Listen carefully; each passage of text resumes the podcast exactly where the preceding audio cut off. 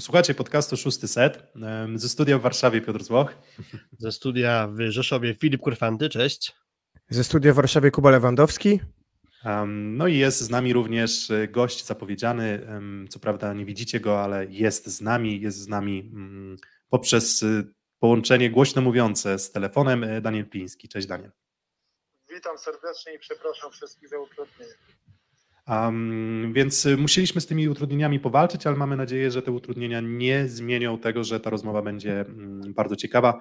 Um, już to próbowaliśmy tych zada to pytanie zadawać kilka razy wcześniej w trakcie tych problemów technicznych, natomiast od tego um, zaczynamy. Czy Daniel Pliński miał jakiekolwiek opory przed tym, żeby mm, przejąć stanowisko trenera PSG Stalinysa w poprzednim sezonie po Krzysztofie Stelmachu? Był to trudny moment dla drużyny. Moment, w którym drużyna przegrywała mm, no, praktycznie mecz za meczem. A propos tego ostatniego sezonu, to trzeba pamiętać o jednej ważnej rzeczy. Stalnysa grała w tamtym momencie z gigantami polskiej siatkówki i przegrała pięć meczów z rzędu i ostatni mecz powiedzmy z Suwałkami, czyli drużyną, która była w zasięgu, przegrała u siebie 1-3 i wtedy włodarze klubu podjęli decyzję, żeby rozmawiać e, z moją skromną osobą. Ja powiem szczerze, że się zgodziłem po 10 minutach, e, bo ja lubię mm, powalczyć o coś. Nie lubię czegoś dostawać na, na tacy, że tak powiem. Widziałem e, spore możliwości w tym zespole. Oczywiście na początku dalej mieliśmy swoje problemy i szukaliśmy własnego tak jakby stylu grania, ale myślę, że druga runda w naszym wykonaniu już była na, na pewno na, na dobrym poziomie. E, drużyna miałem wrażenie, że idzie do przodu i tyle. E, nie mieliśmy, tak szczerze powiedziawszy, nie licząc tych porażek oczywiście, bo one były bardzo bolesne, to nas bardzo wszystkich bolało, ale ja byłem dumny z zespołu, że każdego dnia po przegranym meczu przychodzili na halę, mieli ten ogień w oczach i chcieli się poprawiać i chcieli być lepszymi zawodnikami i to mi bardzo imponowało. Mam wrażenie, że nie jeden zespół by tego nie wytrzymał, a nam się uda, udało E, dobrze pracować i do tego mieć dobrą atmosferę. Nie jest wielką sztuką utrzymać atmosferę, kiedy drużynie idzie. Sztuką wielką jest, kiedy tej drużynie nie idzie. To rok temu nam się udało. Oczywiście te, te utrzymanie w lidze było dla nas, było bardzo trudne. E, można powiedzieć, że zabrakło w Warszawie jednego seta i mieliśmy szansę wygrać sam 3-0. Wygraliśmy tylko 3-2, ale był to dla nas teoretycznie mecz przegrany. Na baraże musieliśmy czekać 7 tygodni. To też była dla nas bardzo trudna sytuacja, bo nie mieliśmy z kim tak jakby grać meczów, meczów towarzyskich. To wszystko było dla nas trudne, ale na szczęście mamy to wszystko za sobą i na pewno tamten sezon ostatni nas wzmocnił. Zdecydowanie nas wzmocnił i wiemy, jak smakuje porażka i to nie jedna. Dlatego e, w tym sezonie doceniamy każde zwycięstwo. No właśnie, a jeszcze jakby rozszerzając dwa wątki z tego, co powiedziałeś. Twoje ostatnie mecze, licząc ten i poprzedni sezon, to jest 10 wygranych w 13 meczach, więc super, ale zaraz po tym, jak objąłeś zespół, to pierwsze 12 spotkań to tylko jedna wygrana i to był niewiele lepszy bilans niż to, co w Nysie działo się wcześniej. Czy miałeś jakieś wątpliwości, że może jednak e, to nie była najlepsza decyzja, że może jednak nie jesteś w stanie przywrócić Nysy na jakiś zwycięski tor? Bo te 12 no. meczów, a tylko jedna wygrana, to dość kiepski start. O, oczywiście to, to mnie bardzo bolało. Te porażki mnie bolały i tyle w tym temacie, ale ja tak szybko się nie poddaję. E, wiedziałem, że ciężka praca pozwoli nam e, w końcu wskoczyć na taki tor zwycięstw, że tak powiem. E, pierwszy, pierwszy mój mecz, kiedy objąłem, nikt o tym nie, nie mówi, nie pamięta, ale pierwszy mój mecz graliśmy u siebie e, z Warszawą. Wygraliśmy pierwszego seta i w drugim prowadziliśmy 23-21. Tam dużo nie brakowało, żebyśmy prowadzili 2-0 i moim zdaniem to pierwsze spotkanie mogło się zakończyć zwycięstwem. Ale stało się inaczej. Byliśmy cierpliwi i pracowaliśmy cierpliwie i to przyniosło efekty w drugiej rundzie. E, troszkę, czy nie troszkę, dużo nam pomógł i zmienił w naszej grze marokański przyjmujący El Graoui który był, przyszedł nas w grudniu po kontuzji i troszkę czasu też potrzebował, żeby e, żeby popracować nad swoją fizyką, bo przyjechał troszkę nieprzygotowany, ale to tylko i wyłącznie z tego względu, że był po kontuzji i on nam bardzo pomógł i on nam poprawił też jakość w naszej, w naszej grze i tyle. Ja, ja powiem szczerze, że to nie jest tak, że 2, 3, 4, 5, 6, 7 porażek nie zniechęcają. Wręcz przeciwnie, ja mam ochotę pracować i się rozwijać i, i też to drużynie cały czas tłumaczyłem i dlatego wytrwaliśmy ten trudny okres. Rok temu y, Stal zaczęła od serii porażek, teraz seria, można powiedzieć, zwycięstw i chciałem zapytać w tym kontekście o tą zmianę terminarza, tak, że już mamy serpentynę, a nie mamy tak jak było wcześniej, że zespoły słabsze mierzą się z mocniejszymi. Na ile ta zmiana pomaga zespołom, które skończyły sezon niżej? Na ile ważne jest dla pracy zespołu, zawodników rozpoczęcie sezonu od 10 punktów, a nie od jednego? E, wiesz, ten team ma tak w sumie dwa końce, bo my mierzyliśmy się w tych czterech kolejkach z Suwałkami, z Lubinem, z Bełchatowem i z Radomiem. Zespoły trzy, Suwałki, Lubin i Radom to są zespoły, które są na podobnym poziomie do naszego. To są zespoły, które najprawdopodobniej będą się, będą się bić o dziesiąte miejsce w tabeli. I wyobraźcie sobie, jakbyśmy przegrali te mecze, pod jaką presją byśmy grali teraz. To, to tak e, do końca nie jest. Oczywiście łatwiej jest teoretycznie zacząć ze słabszym, ale też y, kiedy przegrasz, grasz w następnych spotkaniach z gigantami siatkówki, naszej siatkówki, pod dużą presją. Nam na szczęście udało się te trzy mecze wygrać i tam z tymi przeciwnikami zdobyliśmy 9 punktów i to jest, y, to jest absolutnie duży plus dla nas. Eee, I tyle. Też trzeba pamiętać, że te y, wielkie kluby E, mają też wielkich, siatk wielkich siatkarzy, którzy są zmęczeni po mistrzostwach świata. Oni też mają e, prawo do tego, żeby wpaść w jakiś kryzys dołek e, i na pewno w niektórych wypadkach ci zawodnicy nie grają na najwyższym poziomie od samego początku, potrzebują też trochę czasu odpoczynku i być może e, gdyby kalendarz obowiązywał sam tego sezonu, dzisiaj byśmy to mogli w jakiś sposób wykorzystać. Ja oczywiście nie narzekam, ta, ta zmiana na pewno nam służy, mamy po czterech kolejkach 10 punktów, ale mam wrażenie, że to jest początek naszej drogi.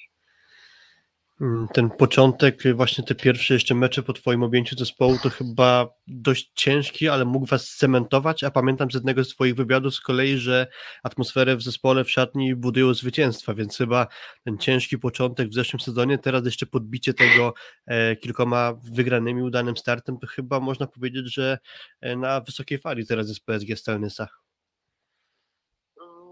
na pewno, tak jak mówiłem wcześniej, że zwycięstwa budują i zwycięstwa też robią atmosferę w szatni i na hali. Ale my rok temu na atmosferę i na pracę nie narzekaliśmy.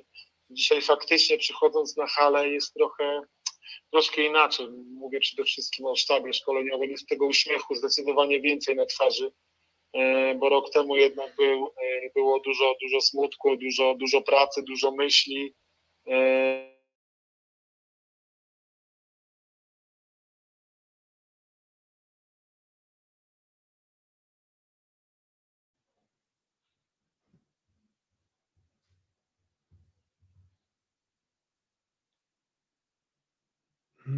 E, Filip, zwycięstwa też budują nie tylko atmosferę, ale też, y, te, też poziom sportowy. Mm, Okej. Okay.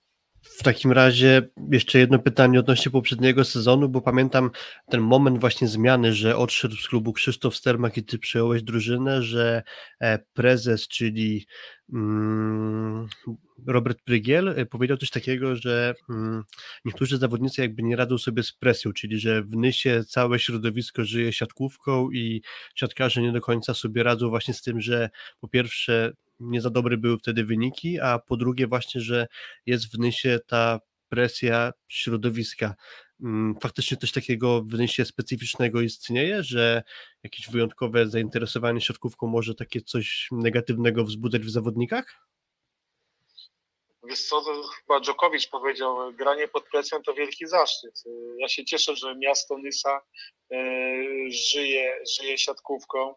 E, ten klub to jest kawał historii w polskiej siatkówce e, w Nysie i dlatego, dlatego ludzie się interesują naszym klubem. Ja myślę, że to to nie powinno przeszkadzać e, siatkarzom, to wręcz przeciwnie powinno, powinno pomagać. E, ja wiem, co się dzieje na trybunach, ja wiem, jakie jest zainteresowanie następnymi meczami, więc to też, też pokazuje, że teoretycznie, to ta presja powinna nam pomagać, pomagać, bo ci ludzie nam, kibice nam kibicują, oni chcą, żebyśmy wygrywali, oni są, oni są z nami, oni przeżyli rok temu wiele, wiele tak jakby porażek z nami, ich te porażki też bardzo bolały, więc e, ja powiem szczerze, że e, jak słyszę, że ktoś sobie nie, nie może poradzić z presją, to, to moim zdaniem nie powinien być zawodowym sport, sportowcem.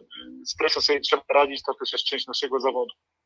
Mm, ty wspominałeś, że w poprzednim sezonie mm, nie, nie było problemu z atmosferą.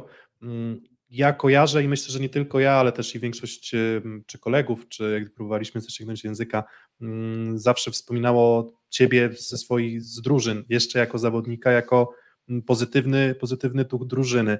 Um, czy czy, czy, czy miałeś poczucie, że gdzieś te twoje doświadczenia zawodnicze, właśnie bycie tą powiedzmy osobą, która tę dobrą atmosferę tworzy, udało ci się wlać w zawodników w tych trudnych momentach?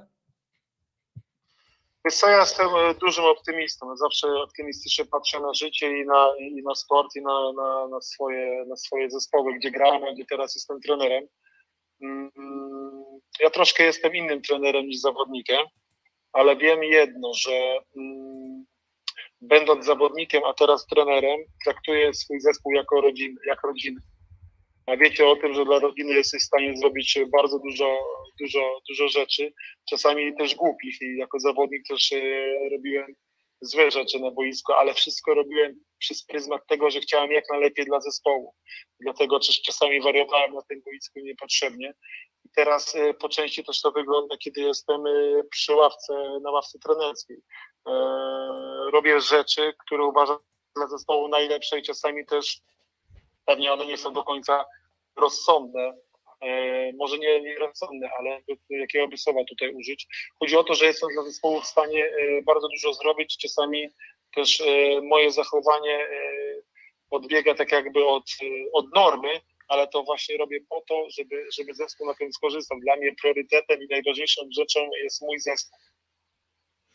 No właśnie w tym kontekście, jak dużą wagę przywiązujesz do taktyki? Bo ja mam przed oczami pewien mecz, w którym brałeś udział jako zawodnik w 2013 roku w Atlas Arenie, jak Jacek Nawrocki mówił w finale z Zenitem, że taktyką tego nie wygramy, bo ona nie była chyba realizowana wtedy, jeżeli chodzi o serwis, musimy to wygrać serduchem. Jak ty byś zareagował na takie słowa, te, no inaczej, na taką sytuację teraz jako trener?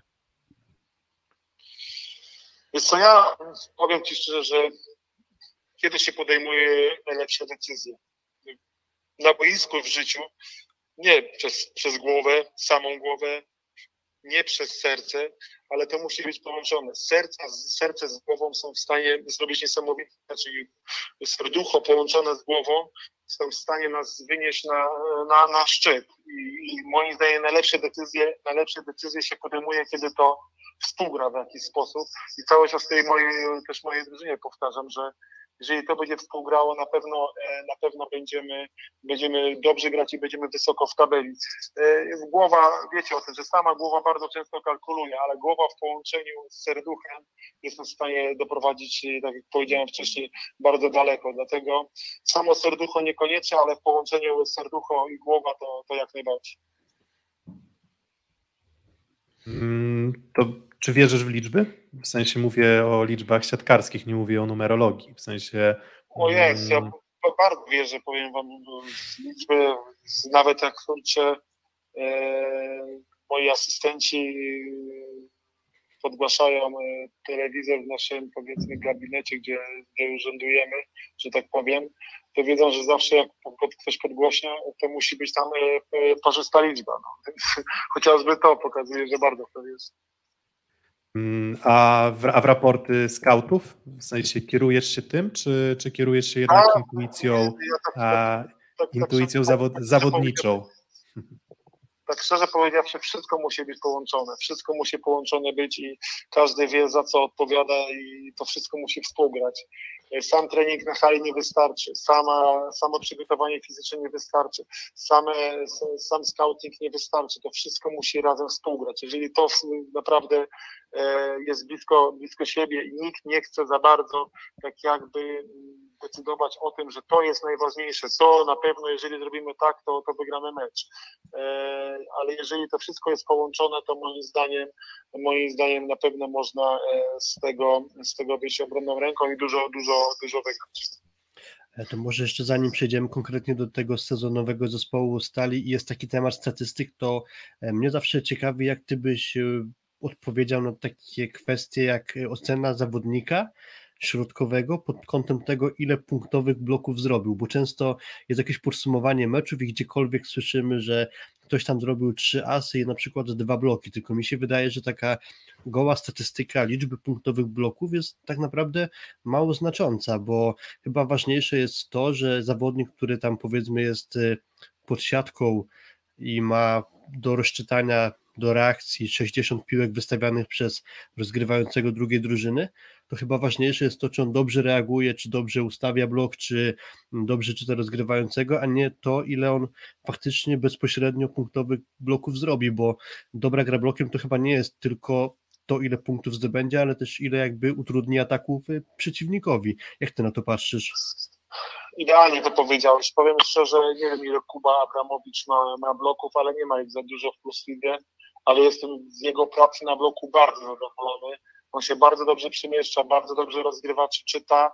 Eee, to, co chcę od niego robi na boisku, więc nie tylko bloki, bloki punktowe mnie interesują, ale bardziej zachowanie, zachowanie moich środkowych.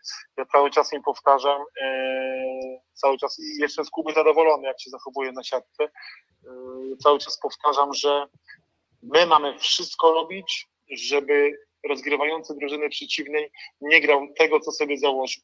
Nawet jak nas będzie tego przysłowiowego konia robił, to nie ma z tym problemu, ale my mamy zamknąć jego, jego pomysł na, na grę od samego początku. Jak sobie on coś założył, że chce grać w taki sposób, to mamy to jak najszybciej, jak najszybciej mamy to, to, to granie mu zamknąć, żeby grał do innych, do innych stref i to jest tak jakby, e, tak jakby te, tego szukam, e, szukam, jak, szukam e, w tym sezonie. No i tutaj mamy już pytania z czatu, które będziemy starali się tak gdzieś tam wplatać, e, akurat jeżeli, jeżeli też dobrze podejdą nam do, mm, do, do flow naszej rozmowy. Mm, poruszyliśmy temat środkowych, no to mm, czy duże kontrowersje albo dużo pytań e, przed sezonem pewnie sugerowała obsada właśnie środka siatki? Trzech bardzo młodych Polaków i jeden e, młody Argentyńczyk. Czy tutaj pytanie od Łukasza, czy to był Twój zamysł, żeby tych młodych zawodników wybrać, bo mm, może potencjalnie chciałbyś czerpać ze swoich doświadczeń i ich kreować trochę na swoją modłę? Czy, to był, czy to był zamysł, czy to był po prostu trochę mus? Eee, wiesz co, eee, no na Mateusza Bieńka, na Jakuba Kochanowskiego nas nie stać. A wiesz, a była taka plotka, kojarzysz pewnie, o Mateo, Mateuszu tak, Bieńku. Tak. E, nie stać. E, więc postanowiliśmy z Robertem Pryglem, że postawimy na młodych, utalentowanych, ambitnych środkowych i tacy trafili do naszego, do naszego klubu. I widzę, że oni z tygodnia na tydzień, z miesiąca na miesiąc są coraz lepszymi środkowymi.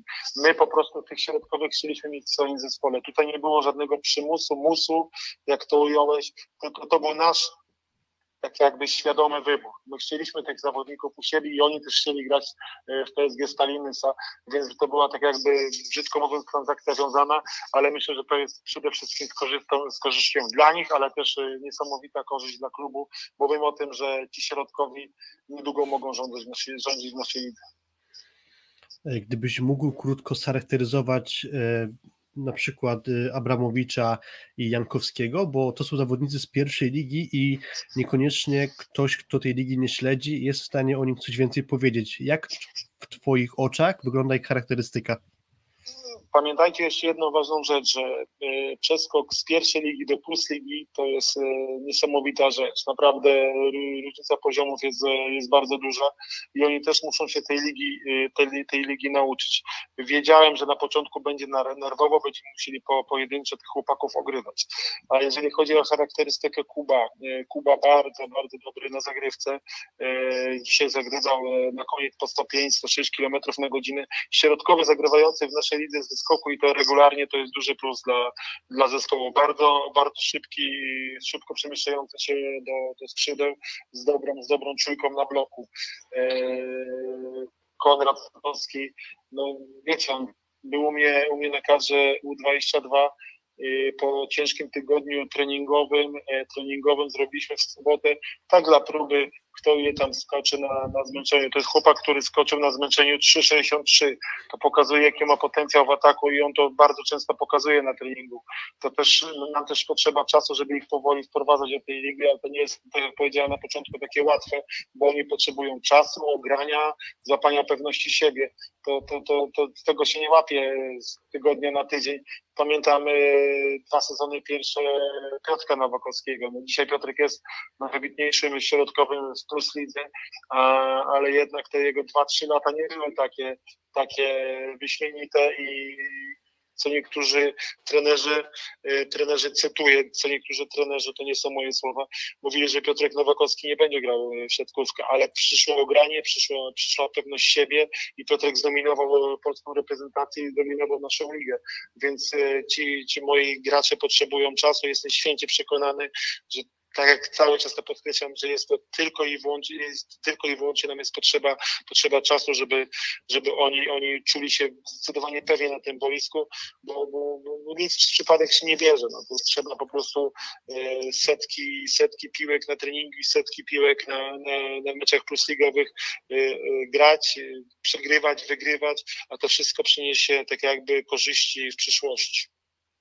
Mm, a Twoim zdaniem większy progres, taki, tacy zawodnicy jak oni mogą zanotować, jakby gdzie odbywa się progres zawodników, e, takich właśnie jak, mm, jak Konrad, jak Kuba, jak Dominik, e, bardziej na treningu, czy jednak niezbędne jest tutaj już, e, już ogranie? Bo chodzi mi tutaj o to, że jakby zawsze myślałem o treningach jako o miejscu, gdzie jednak tych powtórzeń no, wykonujesz zdecydowanie więcej. Mecz jest jakby mm, rezultatem Twojej pracy przez cały tydzień, czasami przez okres przygotowawczy. Mm, więc gdzie według Ciebie więcej zawodnik zyskuje? Na regularnym graniu, czy może jednak właśnie w zaciszu sali treningowej, w pracy na przykład z Tobą? Wiesz, to takie regularne postępy robi na treningu, ale nie, nie, nie zawsze młodym zawodnikom jest, nie zawsze młody zawodnik jest w stanie to przenieść na oficjalny mecz, mecz ligowy. To jest bardzo trudne, bo tu cały czas mówię o ograniu, ale jeżeli to złapie trochę tej pewności siebie i tego ogrania, to większe postępy można złapać zdecydowanie w trakcie, w trakcie grania rywalizacji z drużynami przeciwnymi, bo jednak swoich kolegów na treningach, na treningach zawodnik zna. Oczywiście wystawa, piłki sytuacyjnej, obrona, to wszystko, to wszystko robi się na treningach i na tym pracuje, ale zrobi, zrobić kolejny taki przeskok, y, przeskok to trzeba rywalizować y, z innymi i moim zdaniem kluczowe w tym wszystkim jest granie. Dlatego ci młodzi środkowi się znaleźli też w się, bo, bo zdawali sobie sprawę, że mają dużą, dużą szansę y, na grę oczywiście dzisiaj e, Nikola Zerba e, gra cały czas, bo po reprezentacji wygląda wyśmienicie, jest w formie i ma tą pewność siebie zdobytą, zdobytą na Mistrzostwach Świata.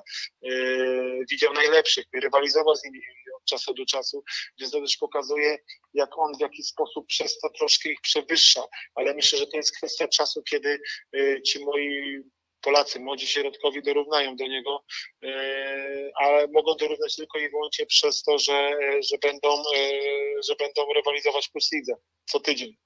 Skąd pomysł właśnie na Zerbę? Bo e, zauważamy taką tendencję, że środkowi, którzy przychodzą z Francji, czasami potrzebują kilku miesięcy, żeby się do Plus Ligi dostosować. Tak było nawet ze Smithem, który ciebie zastąpił w Radomiu, tak było ze Wrilem, a z Zerbą tak w sumie nie jest, bo, bo w tej chwili na bloku, jeżeli chodzi o jego grę w elemencie bloku, on wygląda kapitalnie. Skąd był pomysł na tą postać właśnie? Co, mieliśmy podpisanych trzech polskich środkowych i szukaliśmy czwartego środkowego. I nie było dla nas to znaczenia, czy to będzie obcokrajowy, czy to będzie kolejny Polak młody. Rozmawialiśmy z młodymi Polakami y, dwoma, ale oni mieli z, nie będę ukrywał, z rocznika 2001, ale oni mieli swoje kontrakty podpisane już w innych klubach, więc było ciężko ich, tak jakby, tak brzydko mówiąc, wyrwać. E, i pokazał się na rynku Nikola Zerba i tutaj się w ogóle nie zastanawialiśmy nad tym, żeby e, tego faceta zatrudnić Stalinysa. Dzisiaj on pokazuje, że jest jednym z najlepszych środkowych naszej ligi. Oczywiście na takie podsumowanie trzeba jeszcze trochę poczekać, liga też się pewnie jego nauczy, ale na pewno to jest chłopak, który ma gigantyczne papiery, naprawdę gigantyczne papiery na, na, na, na, na wielkie granie w. Okay, trochę odbiegając od personaliów, ciekawi mnie taka rzecz, bo często jak się słucha jakiejś dyskusji o siatkówce, to pojawiają się takie komentarze typu, że na przykład reprezentację Polski obejmuje Nikola Grbić jako wielki e, były rozgrywający, na pewno podciągnie jeszcze na przykład Marcina Janusza. I pytanie, czy rzeczywiście jest coś takiego, że ty jako były świetny środkowy czujesz po sobie, że jesteś w stanie lepiej rozwijać umiejętności zawodników na pozycji środkowego, a na innych pozycjach już trochę mniej, czy to jest raczej taki wyświechtany, niezbyt prawdziwy slogan, że skoro były trener, były, znaczy trener jest byłym graczem na jakiejś pozycji, to będzie w stanie lepiej pracować z zawodnikami właśnie na tej pozycji, na której grał. Wiesz, możesz podpowiedzieć, e, jak ty to widziałeś z perspektywy boiska i przekazać swoje doświadczenie, ale cała czwórka środkowych, którzy, którzy są e, w myśle, to jest e, w ogóle inna charakterystyka e, od mojej charakterystyki. To są ludzie, którzy zdecydowanie wyżej skaczą niż ja, to są ludzie, którzy e, są silniejsi niż ja. Ja bazowałem trochę na innych rzeczach, ale mogę im w jakiś sposób przekazać swoje doświadczenie boiskowe i to się staram, staram robić, ale przede wszystkim staram się ich przede wszystkim na każdym kroku budować, na każdym treningu, na każdym meczu, po każdej akcji, po każdym secie, bo to jest moim zdaniem kluczowe, żeby oni czuli się pewni na, na, na boisku boisku. Ja oczywiście mam pomysł na to, jak ich y, rozwijać i co z nimi robić i jak z nimi pracować i jak im wiedzę przekazywać, ale to też y, tanga trzeba dwojga i też widzę, że oni chcą przede wszystkim y, się uczyć i chcą spędzać czas ze mną na treningach. Myślisz, że byłeś dla nich magnesem właśnie do przyjścia do PSG Stalinysa? Dało się to wyczuć? Mówię teraz do środkowych hmm. konkretnie, którzy trafili do stali. Ciężko mi ocenić, e, ciężko mi ocenić, to trzeba było, byłoby zapytać chłopaków, ale Konrad Jankowski, e, Konrad Jankowski, Dominik Kramczyński, Michał Gierżew chociażby, to są, e, to są zawodnicy, których miałem, miałem w reprezentacji U21, U22, więc oni też wiedzieli, jak pracują, pracuje i i jak, jak patrzę na, na młodych zawodników i jak patrzę na, na to, e, jak dany zawodnik może się rozwinąć. Myślę, że to było bardziej kluczowe niż to, że ja byłem środkowym kiedyś. Okej, okay, w takim razie może już zakończmy na razie temat środkowych, bo może jeszcze jakieś pytania nam przyjdą do głowy, ale żeby nie było tak monotonnie, to e, wspomniałeś o Michale Gierżocie. Mm, to, co mi się rzuca na przestrzeni tych czterech waszych spotkań do tej pory, które zagraliście, e, w oczy mi się rzuca e, to, że jest dość często celem zagrywki przeciwnika i chociażby w meczu z PGS Crow było tak, że miałem wrażenie, że Skra tak bardzo go wzięła na celownik zagrywki, i tak mocno szarpał Michał, że byłeś chyba, takie moje odczucie, już blisko być może zmienienia go, że jego gra się przestała bilansować właśnie, że dużo negatywnego przyjęcia e, trochę wam rozwalało grę. Mm. No też trzeba patrzeć, e, jakie zagrywki Michał, Michał Gierdzo w tym meczu przyjmował, bo, bo statystyka statystyką, ale ktoś może mieć e, powiedzmy 60% przyjęcia pozytywnego, a przyjmuje tak zwane, przepraszam, no, wyrażenia kaszaloty siatkarskie, a ktoś przyjmuje cały, ktoś przyjmuje cały czas zagrywki po 110-115 km na godzinę i do tego bardzo często w strefie konfliktu i utrzymuje te piłki w grze i dzięki temu możemy y, grać y, na dwa skrzydła piłkę wysoką, więc ja na to bardzo zwracam uwagę. Tak szczerze powiedziawszy, przez myśl mi przeszło w meczu z PGS Krąbuchatów, żeby Michała, Michała zmienić. Y, po Michale też, a propos tego, a propos tego, co mówiłem o środkowym, po Michale już widać, że już po tych czterech meczach on złapał ogranie, on się czuje pewnie na boisku i to jest to, to, to cały czas podkreślam, to jest kluczowe. Czym więcej zawodnik będzie na boisku, tym będzie się czuł pewnie. I Michał dzisiaj e, emanuje już od niego, od niego taka pewność siebie. Oczywiście on wpadnie w nie jeden jeszcze dołek, będzie miał nie jeden kryzys w trakcie sezonu, w trakcie meczu, ale kluczowe dla mnie jest w tym, żeby on sobie z tym radził, żeby z tego wychodził jak najszybciej i na razie Michałowi się to udaje. Mm, gdzie jest sufit Michała Gierczota? Mm, pierwsze dwa, mm, znaczy tak, gdybyśmy spojrzeli na perspektywę juniorską, no to to jest, jeżeli dobrze pamiętam, to jest rocznik e, Micheletto, jeżeli dobrze... Jeżeli 2001, dobrze... tak jest. 2001. Tak, dokładnie. Um, I te dwa pierwsze sezony, pierwszy no to w roli tego powiedzmy czwartego przyjmującego w Jastrzębskim Węglu praktycznie bez szansy na grę, tam chyba tylko te perypetie covidowe dały mu jakieś tam szanse. Potem kolejny sezon w Kuprum Lubin też mm, nie chcę powiedzieć, że stracony, ale chyba tak trochę właśnie można to postrzegać, tak? Ta kontuzja na początku jeszcze okresu przygotowawczego na mistrzostwach e, juniorów, mm, potem trochę się przeniosła, e, przeniosła do klubu. Mm, czy Michał ma jakiekolwiek poczucie, nie wiem, straconych dwóch lat, czy może stara się patrzeć tylko do przodu? Tak szczerze powiedziawszy, to Michał bardzo długo dochodził po kontuzji, której doznał na, na Mistrzostwach Świata, tak jak powiedziałeś. Ale nie, nie, nie mam wrażenia, ja nie rozmawiam z Michałem, co było. Po prostu coś musiało coś musiało wydarzyć. My cały czas myślimy o jego przyszłości, o tym, żeby on się rozwijał, o tym, co jest przed nami. To, co, to, co jest za nami, o tym nie pamiętamy.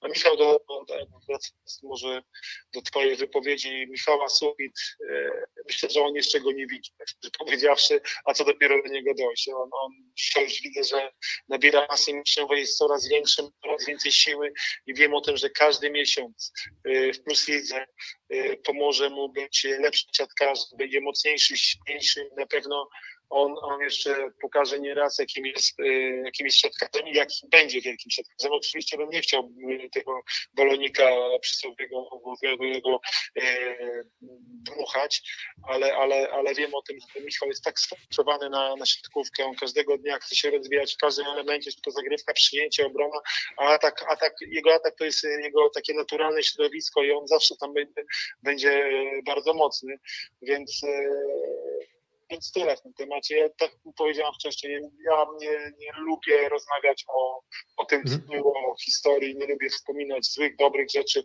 Mnie interesuje to, co jest przed nami. No najważniejsza jest y, kolejna piłka, set, trening, mecz i tak dalej, i tak dalej. Wiesz co, a grałeś, grałeś z Bartkiem, który zmieniał pozycję? Czy, bo były takie mecze, gdzie Michał grał na ataku, to jest przyjmujący i on, on jakby jest 100% y, sfokusowany na, na tej pozycji? Nie, no absolutnie, to jest jego naturalna pozycja. Michał to jest e, klasyczny, wysoki, przyjmujący. Mhm. Nie będę mówił, czy to ofensywny, czy defensywny, bo moim zdaniem Eee, te dwa tak jakby sformułowania, ten jest ofensywny, ten jest defensywny, przyjmującym, już w tej siatkówce dla mnie nie, nie istnieją. Bo co to znaczy defensywny, przyjmujący? To znaczy, że on będzie więcej przyjmował w tych czasach, eee, zagrywki lecą tak szybko, eee, goście, którzy idą na zagrywkę są w stanie trafić w każdą strefę, więc, więc tutaj tego już nie, tak szczerze powiedziawszy nie rozróżniam. Oczywiście ktoś lepiej przyjmuje, ktoś słabiej przyjmuje, ktoś lepiej atakuje, ktoś gorzej atakuje, ale, ale nie nazywam już tego ofensywnym, defensywnym, przyjmującym, bo co niektórzy mówią, a potrzebujemy defensywnego przyjmującego. A ten defensywny przyjmujący okaże się, że będzie przyjmował, okaże się, że będzie w meczu przyjmował, przyjmował e, trzy razy albo cztery, bo kto inny będzie telem, ten drugi przyjmujący ewentualnie libero.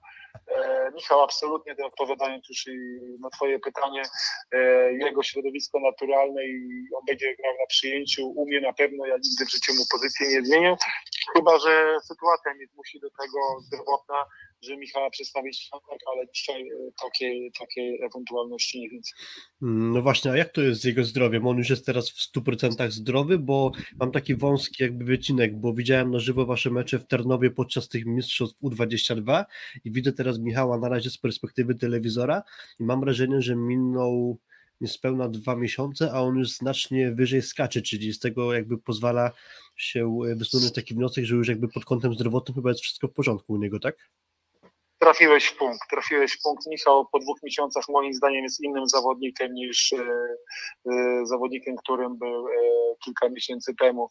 On też nie lubi o tej kontuzji rozmawiać, więc my w ogóle o tej kontuzji, kontuzji nie rozmawiamy, ale faktycznie Michał fizycznie wygląda tutaj zdecydowanie lepiej, ma więcej siły, tak jak mówiłem, oczywiście prowadzi go, prowadzi, prowadzi go też Simon Żukowski bardzo dobrze na boisku, więc oni się też bardzo fajnie dogadują.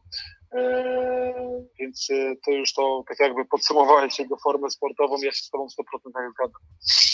Mm, czy właśnie tutaj mam pytanie jeszcze na Twitterze zadawane przez e, jednego z naszych e, widzów, zresztą też tutaj w szóstym secie nagrywał Rafał Tomkowiak, czyli czy Gierżotowi będziecie dorabiać garnitur mięśniowy w trakcie sezonu, żeby był jeszcze lepszy? Jak już wysłyszałem z Twojej wypowiedzi, to już się dzieje. Czy to jest duże wyzwanie, żeby młodego zawodnika poprowadzić w taki sposób, żeby on nie przegrzał, jeżeli chodzi o masę mięśniową, żeby nie zatracił naturalnej dynamiki?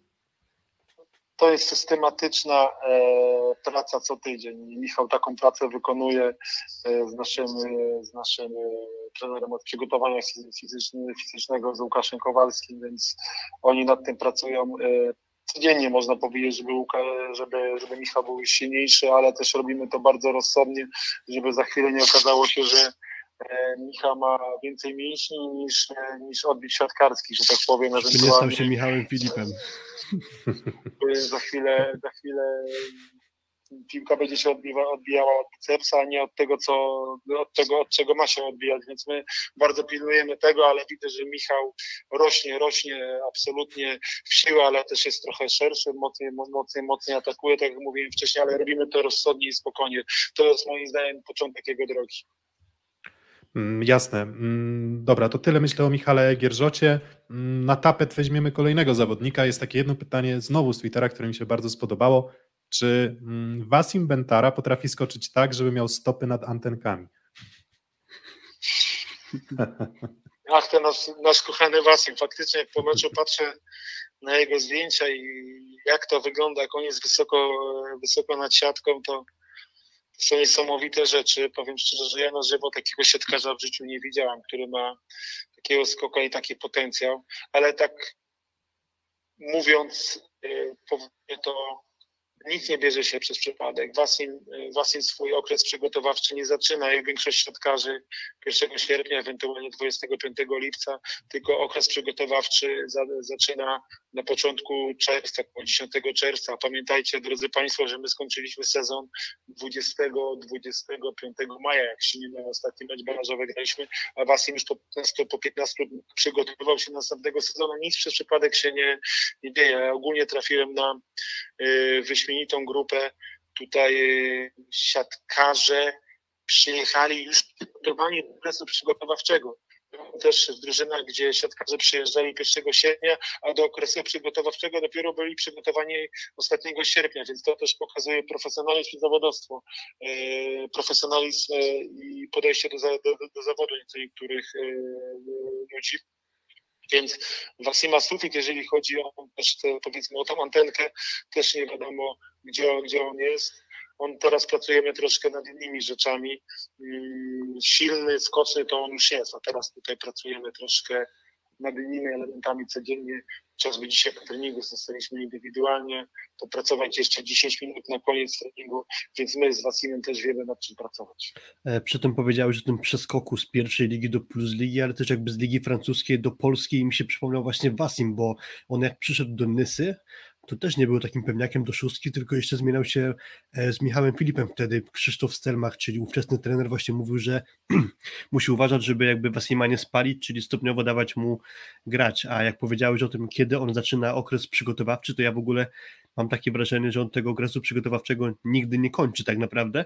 E, jak ktoś ma Instagrama, to warto obserwować właśnie Wasima, bo pojawia się tam u niego sporo relacji z tego, jak on trenuje. Już to, jak on skacze na boisku, to jest jedno, ale to, co on robi z ciężarami na treningu i co potrafi zrobić ze swoim ciałem, to też jest niesamowite, więc warto to sprawdzić. E, ale, on... jedno, ale przepraszam, ale jedno z drugim jest powiązane bardzo mocno, ta siłownia i ta skoczność. Ta skoczność i ta siłownia. No. Właśnie, a chciałem po prostu zapytać o to, czy on ma jakby swój własny cykl treningowy, który jakby najlepiej mu służy i wie, co powinien robić, czy wy jako sztab, jako też wśród was trener przygotowania fizycznego jakoś go kierujecie i coś mu jakby nakazujecie, czy raczej zostawiacie mu wolną rękę w związku z tym, że ma efekty takie, jakie ma? Jeżeli chodzi o przygotowanie fizyczne, to Wasiem ma e, swojego trenera od tego, od tego przygotowania i tutaj nic nie mamy zamiaru zmieniać. Wasym się bardzo dobrze czuje. E, po tej siłowni, e, nic go nie boli, do tego jest dobrze przygotowany fizycznie, więc ja nie jestem e, zwolennikiem dotykania czegoś, co funkcjonuje, więc, więc my tu jesteśmy otwarci na, na takie rzeczy w naszym klubie, dlatego Wasim e, idzie tak jakby swoim cyklem przygotowania patrząc na jego maksymalne osiągi, to jest imponujące, ale też wygląda czasem, tak z perspektywy bardziej telewizora, że na przykład ten mecz ze Scroll taki był, gdzie da się odczuć, może mylnie, więc jeśli możesz to doprecyzuj, że trochę może kondycyjnie nie do końca wytrzymuje, czyli jakby skacze wysoko, ale tych skoków nie jest w stanie jakoś bardzo dużo oddać w meczu, czyli im bliżej końca, tym e, trochę jego efektywność gry spada. Czy to mylne wrażenie?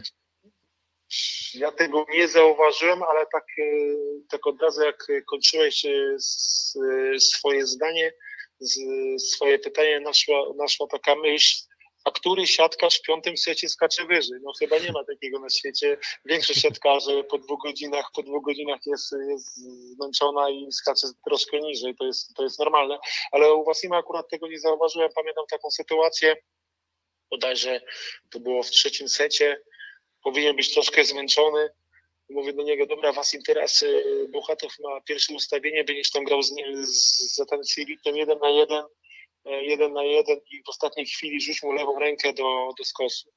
No i później patrzę po meczu e, na zdjęcie Wasima, a tam e, numerek nad górną taczką, więc czy to akurat chyba, chyba, chyba nie. Niego nie ma to znaczenia, czy trenujemy godzinę, godzinę, trenujemy godzinę, czy dwie, on cały czas jest zaangażowany i skacze bardzo podobnie. Hmm, jeszcze tak jakby trochę na kontrtezę, jeśli pozwolisz Kuba, tylko skończę ten wątek, na kontrtezę jakby też przyszło mi do głowy ostatni wasz mecz w Warszawie w zeszłym sezonie, gdzie prowadziliście 2-0, zrobiło się 2-2 i Wasim jakby w tym czwartym secie wydawało się, że oddycha rękawami, po czym przychodzi tiebreak, wy tego tiebreaka wygrywacie, a sam Wasim bodajże trzy asy serwuje, e, więc jakby widać, że no nie do końca to jest jakby celne może wrażenie, e, że on jakby fizycznie trochę mm, siada wraz z końcówką meczu, bo no bo jednak jeszcze coś dobrego w, w tiebreaku jest w stanie dołożyć czasem. Dokładnie tak. No, w tym, w tym e, zacisnął zęby, sprężył się, żeby wygrać to, to spotkanie i strzelił tam e, trzy asy. W tym trzecim i czwartym secie e, nie przegraliśmy przez to, że ktoś, e, ktoś e, niżej skakał, tylko przez to, że Warszawa trochę podniosła poziom, a my nie byliśmy w stanie utrzymać swojego poziomu z pierwszego i drugiego seta i dlatego E, chciałem powiedzieć, że przegraliśmy to spotkanie, ale wygraliśmy 3-2, ale to spotkanie e, nikomu nic nie dało. Ja ten, e, mi się wydaje, że mam podobnego trenera jak Robert Lewandowski, bo jest podobnie zbudowany, podobnie jak na swoją dyscyplinę niesamowicie rozciągnięty, ale wracając do niego i sytuacji prawnej, czy coś wiadomo, jeżeli chodzi o sytuację, spodziewacie się w jakimś terminie tej decyzji, która zmieni mu licencję?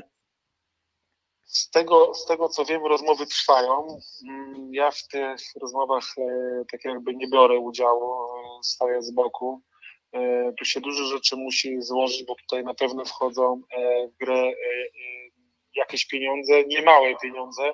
Do tego, z tego co, co, co usłyszałem, musi się zebrać jakiś kongres w FIVB, a on się zbiera ja też przekazuję informacje i do końca nie jestem przekonany, że tak jest, ale tak usłyszałem, że taki kongres zbiera się dwa razy w roku.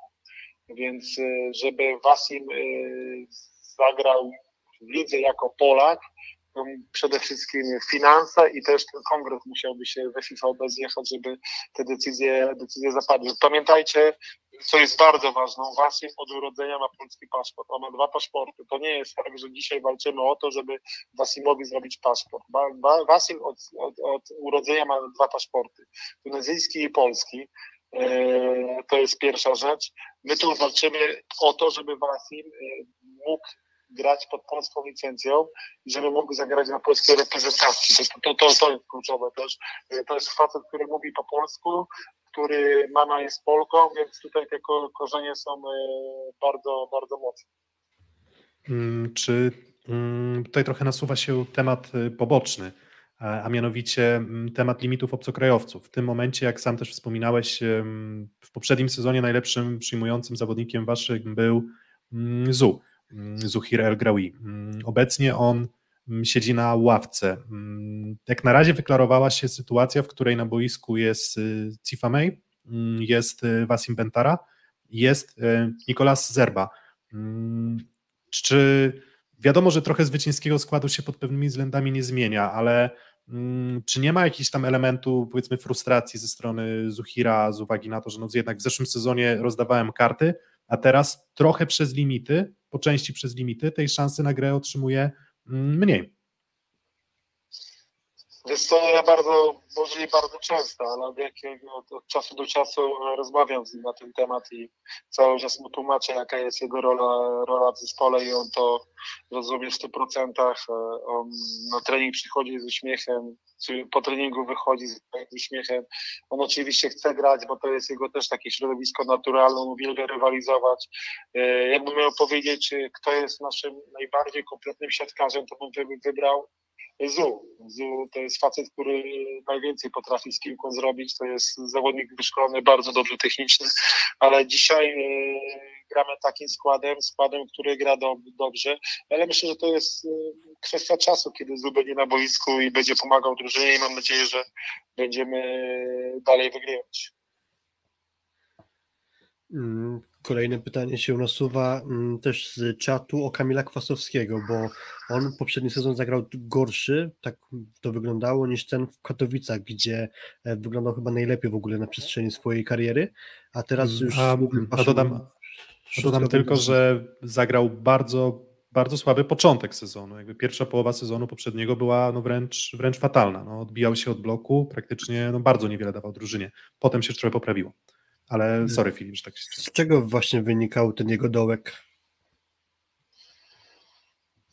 Wiesz co, nie chciałbym oceniać e, trenerów, którzy pracowali, pracowali wcześniej. No, Kamil też e, potrzebuje takiej, e, złapania takiej pewności siebie. To nie ma, nie, nie ma żadnego zawodnika na świecie, który, e, który jak ma jakiś kryzys, gra średnio, to nie złapie pewności siebie i nie pozwoli sobie na, na ryzyko. Może jedynym siatkarzem, który się takimi rzeczami nie przyjmuje, czy gra dobrze, czy źle i gra cały czas na ryzyku, to jest NGP, a takich gościu na świecie jest tylko jeden.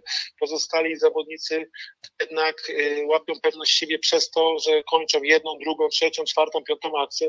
E, Kamilowi na początku w sezonie tego zabrakło i trochę, i trochę moim zdaniem tym się przejmował. No.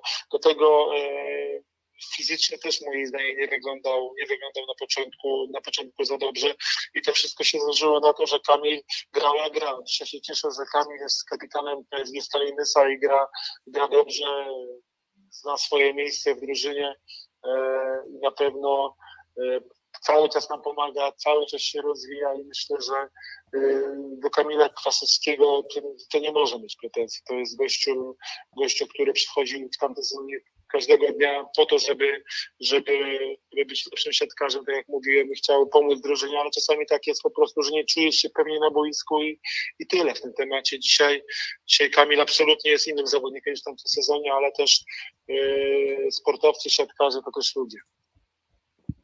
Y, zapytałbym Cię o, o, o, konkretne fazy pewnych spotkań, jeżeli pozwolisz. I pamiętam y, mecz ze Skrą, gdzie tak naprawdę Twój cel, który miałeś przed meczem, o którym mówisz, czyli wyeliminowanie pierwotnego planu, się zrealizował, tak? Bo tak naprawdę Grzesiu Łamacz nie miał już Lanzy, wszedł Wasina i właściwie też był od razu wyeliminowany z ataku i tak naprawdę y, mecz skończył praktycznie samemu Bieniek.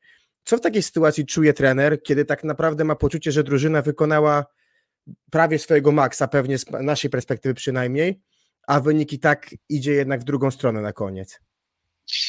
no, w tym meczu z Bełchatowem kluczowe było dla nas zatrzymanie Bieńka i w dwóch pierwszych setach nam się to udawało. Y, Mateusz Bieniek y, po dwóch, po dwóch setach miał chyba 30 tam parę procent w ataku. 3 na 8. Zostało, ile? Przepraszam? 3 na 8. 38. Tak, tak, tak. Zadanie zostało, zostało wykonane i przez to też prowadziliśmy, ale to też pokazuje, jakim Mateusz jest, jakim jest graczem i jak się pod, potrafi podnieść, powiedzmy, po jakimś tam małym kryzysie. E, my troszkę wyłączyliśmy tak jakby ulubione granie e, Grześka Łomacza, a później od trzeciego seta e, wszystko się troszkę odmieniło i Bieniu, co dostał, to, co dostał, to kończył, ale też trzeba pamiętać, że w tym meczu Atanasiewicz zagrał nieprawdopodobne spotkanie. Jestem święcie przekonany, że takiego meczu już w naszej lidze nie zagra. Nie mogliśmy go zatrzymać od trzeciego seta. On y, od trzeciego seta grał na 88% w ataku, nie popełnił żadnego błędu, nie dostał, nie dostał żadnego bloku, więc ta dwójka e, po prostu rozwaliła w jakiś sposób e, system. No.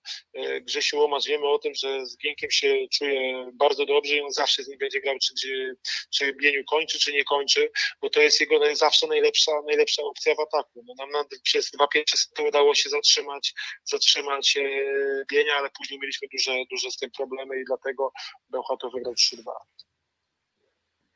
Mm, to dobra, tak skaczemy, skaczemy trochę po tych tematach, tak, tak, natomiast... Tak, tak, tak, jeszcze wracając do, tego, mhm. wracając do tego tematu, dla nas w tym meczu nie miało to znaczenia, że y, ktoś inny będzie atakował na pojedynczym bloku, ewentualnie bez bloku.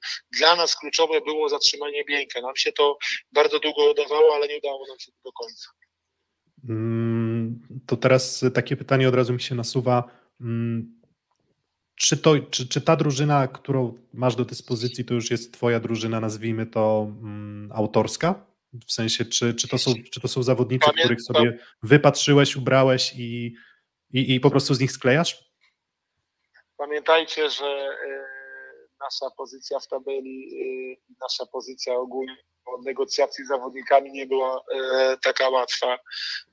Nikt nie chciał rozmawiać z zespołem albo rozmawiali, ale bali się o to, że PSG Stalny nie będzie grała w następnym sezonie w Plus Lidze, więc y, nasza pozycja do negocjacji była y, co, co najwyżej mówiąc średnia, y, ale wszyscy zawodnicy, którzy są w naszej szatni, są w Nysie, tych graczy chcieliśmy mieć w całym zespole.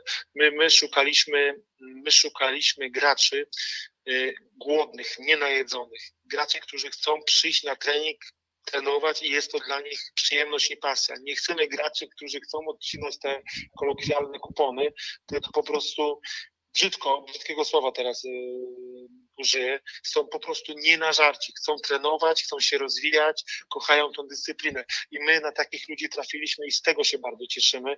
I dlatego ten zespół każdego dnia chce być lepszy. Ja nie wiem, czy my e, najbliższych 7-8 meczów, e, meczów przegramy, tego nie wiem, bo to, bo to dopiero e, przyszłość nam pokaże, ale wiem o tym, że to jest zespół, który chce się rozwijać. I to jest dla mnie, to, to było dla mnie bardzo ważne, dlatego ten zespół wygląda jak wygląda. A to właśnie w tym kontekście, czy e, ty lubisz ingerować e, w sposób grania rozgrywającego, e, w sposób jego dystrybucji, czy, czy generalnie mając tak doświadczonego zawodnika jak Żukowski, trochę pozostawiasz mu wolną rękę w tym zakresie? Mamy na każdy plan jakiś mecz, na każdy, na każdy mecz mamy plan, jak grać. E, w trakcie meczu oczywiście podchodzę do Nikola, do Simo i mówię, co, co teraz warto byłoby zagrać, ale, ale daję mu też wolną rękę, bo to jest e, kawał gracza, to jest mądry gracz, on wie, co chce zrobić na boisku, e, więc myślę, że to razem, razem podejmujemy, podejmujemy decyzję. Mi się podoba jego charakter, to jest człowiek, który który y, nie wymienka pod żadnym względem, więc, więc y, rozgrywający nam się trafił nie, niesamowity, do tego z twardym charakterem, rewelacyjny człowiek do, do szatni, do drużyny, więc, y, więc to tak troszkę poza może, poza pytaniem, na które miałam odpowiedzieć, ale, ale obserwuję oczywiście blok, jak się zachowuje w trakcie meczu i Simo podpowiada mu, gdzie teraz warto zagrać i którą na przykład opcję wybrać, ale to też po to, żeby mm, ten blok y, w następnych akcjach koncentrował się na jakimś tam graczu, a żeby było łatwiej gdzie indziej. Więc to, to, to cały czas tak jakby trochę siatkarskie szachy są. A dlaczego PSG Stalny opuścił Marcin Komenda? Dlaczego Marcin Komenda opuścił? Bo Marcin Komenda y, chciał grać y, w Lublinie. W Lublinie y, my podjęliśmy rozmowę, żeby Marcina zatrzymać e, w Nysie, ale Marcin e, chciał pójść do Lublina i tam chciał się rozwijać i to cała, cała tajemnica. Byliśmy, ja byłem bardzo zadowolony z Marcina, się bardzo dobrze z Marcinem e, współpracowało, ja mu życzę jak najlepiej, bo to jest chłopak, który ma duże papiery, duże papiery na granicy. Mm, to jeszcze kontynuując, kontynuując temat mm, wizji Mm, twojej wizji jako, jako trener. Ona dopiero pewnie się ukuje gdzieś, e, gdzieś wykuwa, gdzieś dopiero, dopiero będziesz miał perspektywę po, nie wiem, nie po dwóch sezonach, a po pięciu, po dziesięciu, ale wyobrażając sobie gdzieś tam zamysł, czy chciałbyś, żeby twoje drużyny miały jakąś myśl przewodnią? Na zasadzie, nie wiem, można byłoby podać, że nie wiem, drużyny Georgia Kretu są fantastycznie zorganizowane na przykład na bloku albo w obronie, dajmy na to, tak? To czy, czy ty masz jakiś element, wokół którego potencjalnie chciałbyś budować siłę drużyny, czy, czy, czy, czy, czy po prostu w siatkówce już trudno wybrać jeden element. Czy, czy, czy jest jakaś charakterystyka, którą chciałbyś wlać w, w swoje drużyny? Wiesz co, ja walczę cały czas o to, żeby nasza, nasza pierwsza piłka, pierwsza piłka była, była e, na dobrym poziomie, bo moim zdaniem ona jest e, kluczowa w dzisiejszej siatkówce. Oczywiście mam też tam inne rzeczy, na których się koncentruję, ale nie chciałbym o nich mówić, powiem szczerze, bo, bo to jakaś jest tam nasza tajemnica naszej szatni i nie chciałbym też, e, żeby być może ktoś to usłyszał i będzie reagował na to, e, ale na pewno taka, taka moja myśl przewodnia to jest koncentracja na, na własnej pierwszej piłce, bo to jest, to jest kluczowe, żeby jak najszybciej ściągać, ściągać e, ludzi po przeciwnej stronie siatki, którzy zagrywają po 115-120 km na godzinę, żeby nie wpadali w serię. E, to jest dla mnie bardzo ważne. Oczywiście łatwiej powiedzieć, trudniej zrobić, ale my cały czas o, o, o to, o, o to walczymy. Ogólnie nie można też je tak jakby e, powiedzieć, że w siatkówce jednym elementem jesteś w stanie, w stanie wygrać, wygrać, e, wygrać mecz. Tutaj wszystko jest ważne. Obrona, agresywna obrona, szukanie piłki na bloku, agresywnie na tym bloku. Tu jest dużo, dużo aspektów, które decydują o tym, że ty wygrywasz to spotkanie, ale moim takim konikiem, że tak powiem, to, to bardzo się koncentruje na, na, na, na pierwszej piłce i tutaj jesteśmy bardzo ciągli. No A, to... Pozwolisz Piotrek, bo powiedziałeś Daniel, że koncentrujesz się na pierwszej akcji, ale dzisiaj sobie przeglądając statystyki wyglądacie kapitalnie na kontrze, na, na skuteczności, efektywności na tym etapie. To też pewnie jest pochwałą oczywiście CIMO.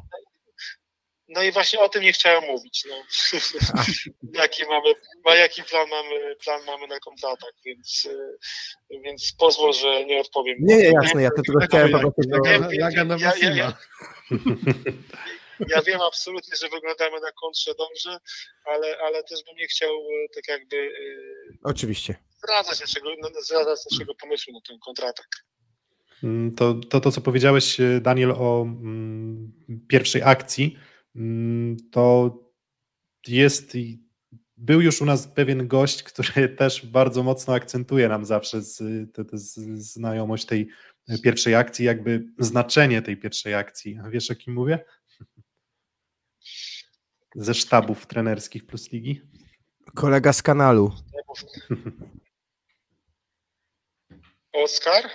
Tak, dokładnie. I właśnie, właśnie przypomniało mi się, że ja, tak, ja zawsze się spieram, znaczy wspieram gdzieś tam w dyskusjach, tak, tak tam na, na WhatsAppie piszemy, to ja mówię, no nie no, defensywa też, też ważna. On mówi, nie no, tam najważniejsze to side-out utrzymać, no bo w sumie trochę do tego się sprowadza, jeżeli nie dajesz wypuścić breakpointów, mm, zrobić breakpointów rywalowi, no to potem mniej musisz ty ich zrobić, prawda, żeby wygrać. Oczywiście tak. Masz dobrą piłkę, ryzykujesz na, na, na zagrywce, złapiesz jakiegoś asa, piłkę przechodzącą, zablokujesz coś i wygrywasz spotkanie.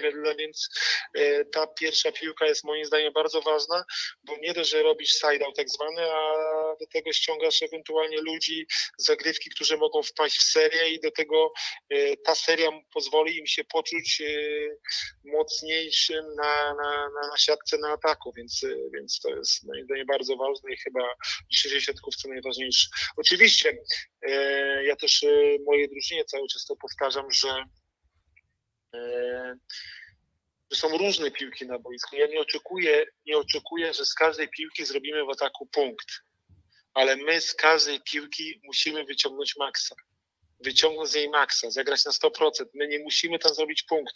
I moim zdaniem są bardzo często 4-5 rozwiązań i moim zdaniem kluczowe w tym wszystkim jest, żeby dokonać najlepszego, najlepszego wyboru to, to, to, to jest kluczowe w dzisiejszej siatkówce.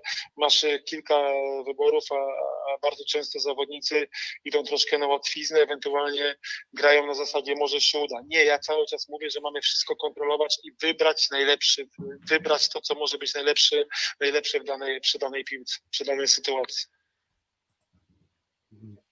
trochę o systemie gry, trochę przeplatamy tematy z personaliami. E, nie chcę powiedzieć, że któryś siatkarz z PSG Starinysa nie jest ciekawy, ale wśród tych ciekawych na pewno, przynajmniej dla mnie, wyróżnia się wasz transfer z Japonii, czyli Kento Miyaura. Mm, słyszałem o nim plotki, że nie najlepiej u niego z angielskim. Dobrze ci się z nim komunikuje? Nie, ja tutaj nie widzę żadnego problemu. My się wszyscy w zespole, w zespole dogadujemy bardzo dobrze. Myślę, że to jest dla niego też wyzwanie. On pierwszy raz gra poza, poza, poza Japonią, ale mam takie, nie, nie mam takiego wrażenia, jestem przekonany, że szatnia e, super się dogaduje i nie ma znaczenia kto skąd jest, jak, jak mówi, w jakim języku mówi. Mam wrażenie, że wszyscy tu się dogadujemy bardzo dobrze i, i jestem przekonany, że Kento, e, Kento nie w jednym spotkaniu nam pomoże, ani jedno spotkanie jeszcze dla nas wygra. Naprawdę e, jest to, jest to kawał, kawał zawodnika i on to udowadnia każdego dnia, więc ja też mam podstawę do tego, żeby, żeby, żeby to mówić. Wchodzi na razie na zagrywkę i czasami wpuszczamy go na, na podwójną zmianę, ale, ale to on przede wszystkim ma przemawiać, przemawiać na, na boisku siatkarskim i on to, to robi. On wchodzi w Radomiu w Radomiu na zagrywkę i trzy, trzy zagrywki wykonuje 110, 112, 113 kilometrów e, na godzinę. Daj Boże, żeby każdy zmiennik tak, tak mocno zagrywał i tak regularnie. Mm, a do, dostajesz już y, propozycję wywiadu z japońskimi dziennikarzami, czy nie? Czy w ogóle widać jakiś tam wzrost zainteresowania? Bo na Twitterze widać. Na Twitterze zawsze jest tak, że jak jest japoński zawodnik w klubie, to, to od razu w social mediach pojawia się mm, ogień ze strony mm, japońskich fanów siatkówki. Tak, chwilę rozmawiałem, ale to y, po Radomiu był japoński dziennikarz, który mówił y, po polsku i rozmawialiśmy po polsku, więc, więc widać duże zainteresowanie y, osobą, osobą, osobą Kento, osobą Kento normalne. No. Jest, ktoś jest gwiazdą u siebie, u siebie, u siebie w, w państwie. Kento takim graczem jest, więc na pewno ludzie się nie interesują. Chyba tyle w tym, w tym temacie. Mm, no dobra, no to mm, teraz pytanie, czy wiesz, ile czasu upłynęło do, od ostatniego zwycięstwa Stalinysa nad y, grupą Azoty Zaksą Kędzierzyn-Koźle w Plus Lidze?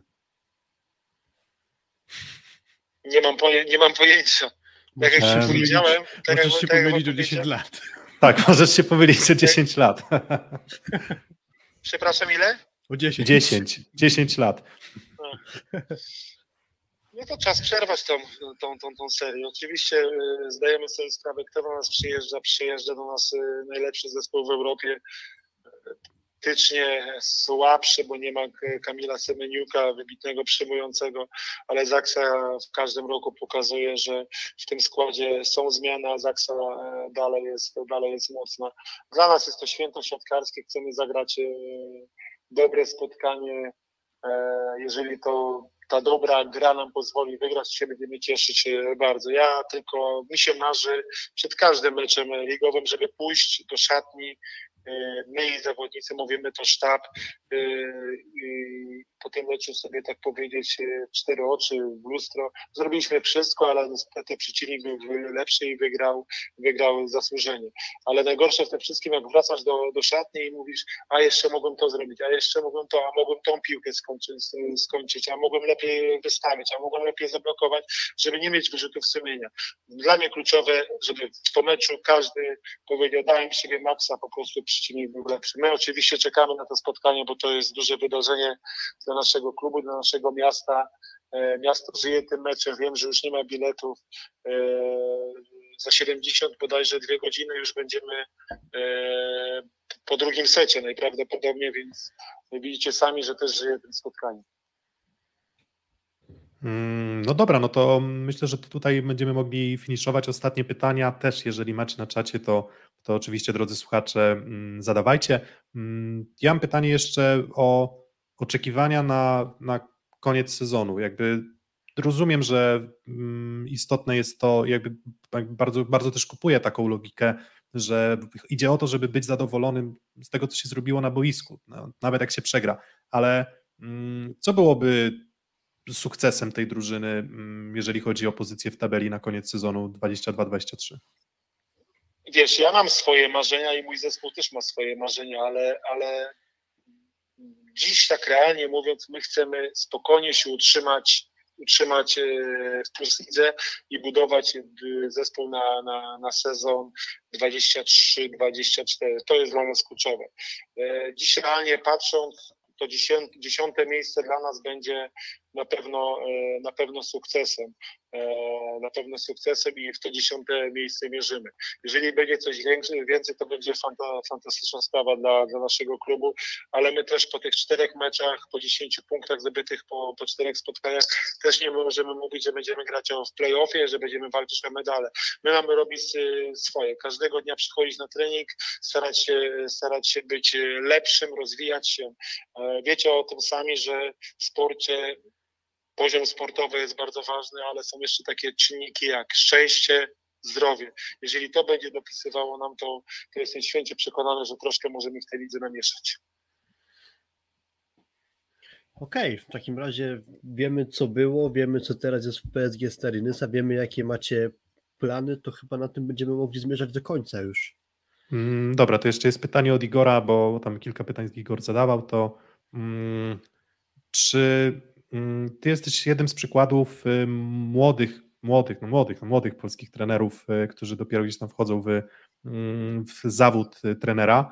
Mm, jednak jest to liga zdominowana przez trenerów zagranicznych. Ty masz jakieś poczucie, nie wiem, czy, nie wiem, czy niesprawiedliwości, że, że, że polscy trenerzy nie dominują jednak ligi, że nie otrzymują tyle szans, ile pewnie chcieliby, no też no, powiedzmy patrioci siatkarscy, którzy, którym bardzo zależy na tym, żebyśmy też e, po prostu tę, naszą siłę trenerską pokazywali. Co według Ciebie jest przy, przyczyną tego, że polscy trenerzy nie są wybierani tak często? Wiesz co, ja się staram iść swoją drogą i nie, nie wypowiadać się na, na tematy, które nie są zależne o, ode mnie. Ja w 2018 roku yy, mogłem być trenerem w Plus Lidze, w 2020 roku mogłem być trenerem też w Plus Lidze, e, z tego zrezygnowałem. W pewnym momencie, w pewnym momencie rok temu e, przyszła propozycja z Nysy i wtedy stwierdziłem, że po czterech latach, tak jakby po czterech latach mm, mm, pauzy z Plus to jest czas na mnie, żeby spróbować swoich sił w Plus. E, ja dzisiaj jestem na początku swojej drogi i mam nadzieję, że ona e, za szybko się nie skończy i będzie trwała, bo wiemy też, jak to jest e, z polskimi trenerami. Polskiemu trenerowi powinien się noga. Tutaj mogę mieć jakiś ewentualnie jakąś taką wrzutkę do prezesów, jak polskiemu trenerowi powinien się noga raz maksymalnie dwa, to jest bardzo ciężko mu wrócić jest do, do, do naszej siatkówki, do Plus Ligi. Obcokrajowcowi się powinien raz, drugi, trzeci i on zawsze ma powrót do, do, naszej, do naszej ligi. Ale tak jak powiedziałem, to nie jest zależne ode mnie, ja się tymi rzeczami za bardzo nie, nie, nie interesuję. To, to, to, to są tematy inne, tak jakby. E, ja chcę iść swoją drogą, e, chciałbym się rozwijać e, i tyle. To prezesi mm. decydują, prezesi klubów decydują, prezesi klubów decydują, kto, e, kto jest trenerem e, w danym klubie, a nie, a nie trenerzy. Oczywiście wielu, wielu polskich trenerów chciałoby być tam, tam i tam. Ja się cieszę dzisiaj, że jestem w PSG Stalnysa, mamy tutaj pomysł na, na zespół, na klub i chcemy się rozwijać i iść cały czas do przodu.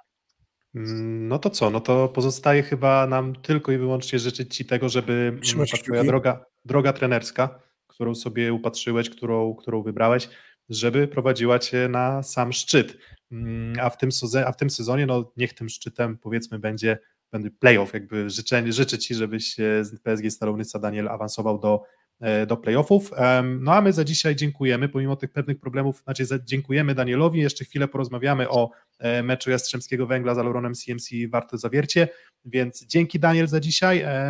Mamy nadzieję, że to nie ostatnia rozmowa też nasza. Przepraszam za zamieszanie. Następnym razem postaram się e, zorganizować lepszy internet. Pozdrawiam serdecznie i do, do usłyszenia, do zobaczenia.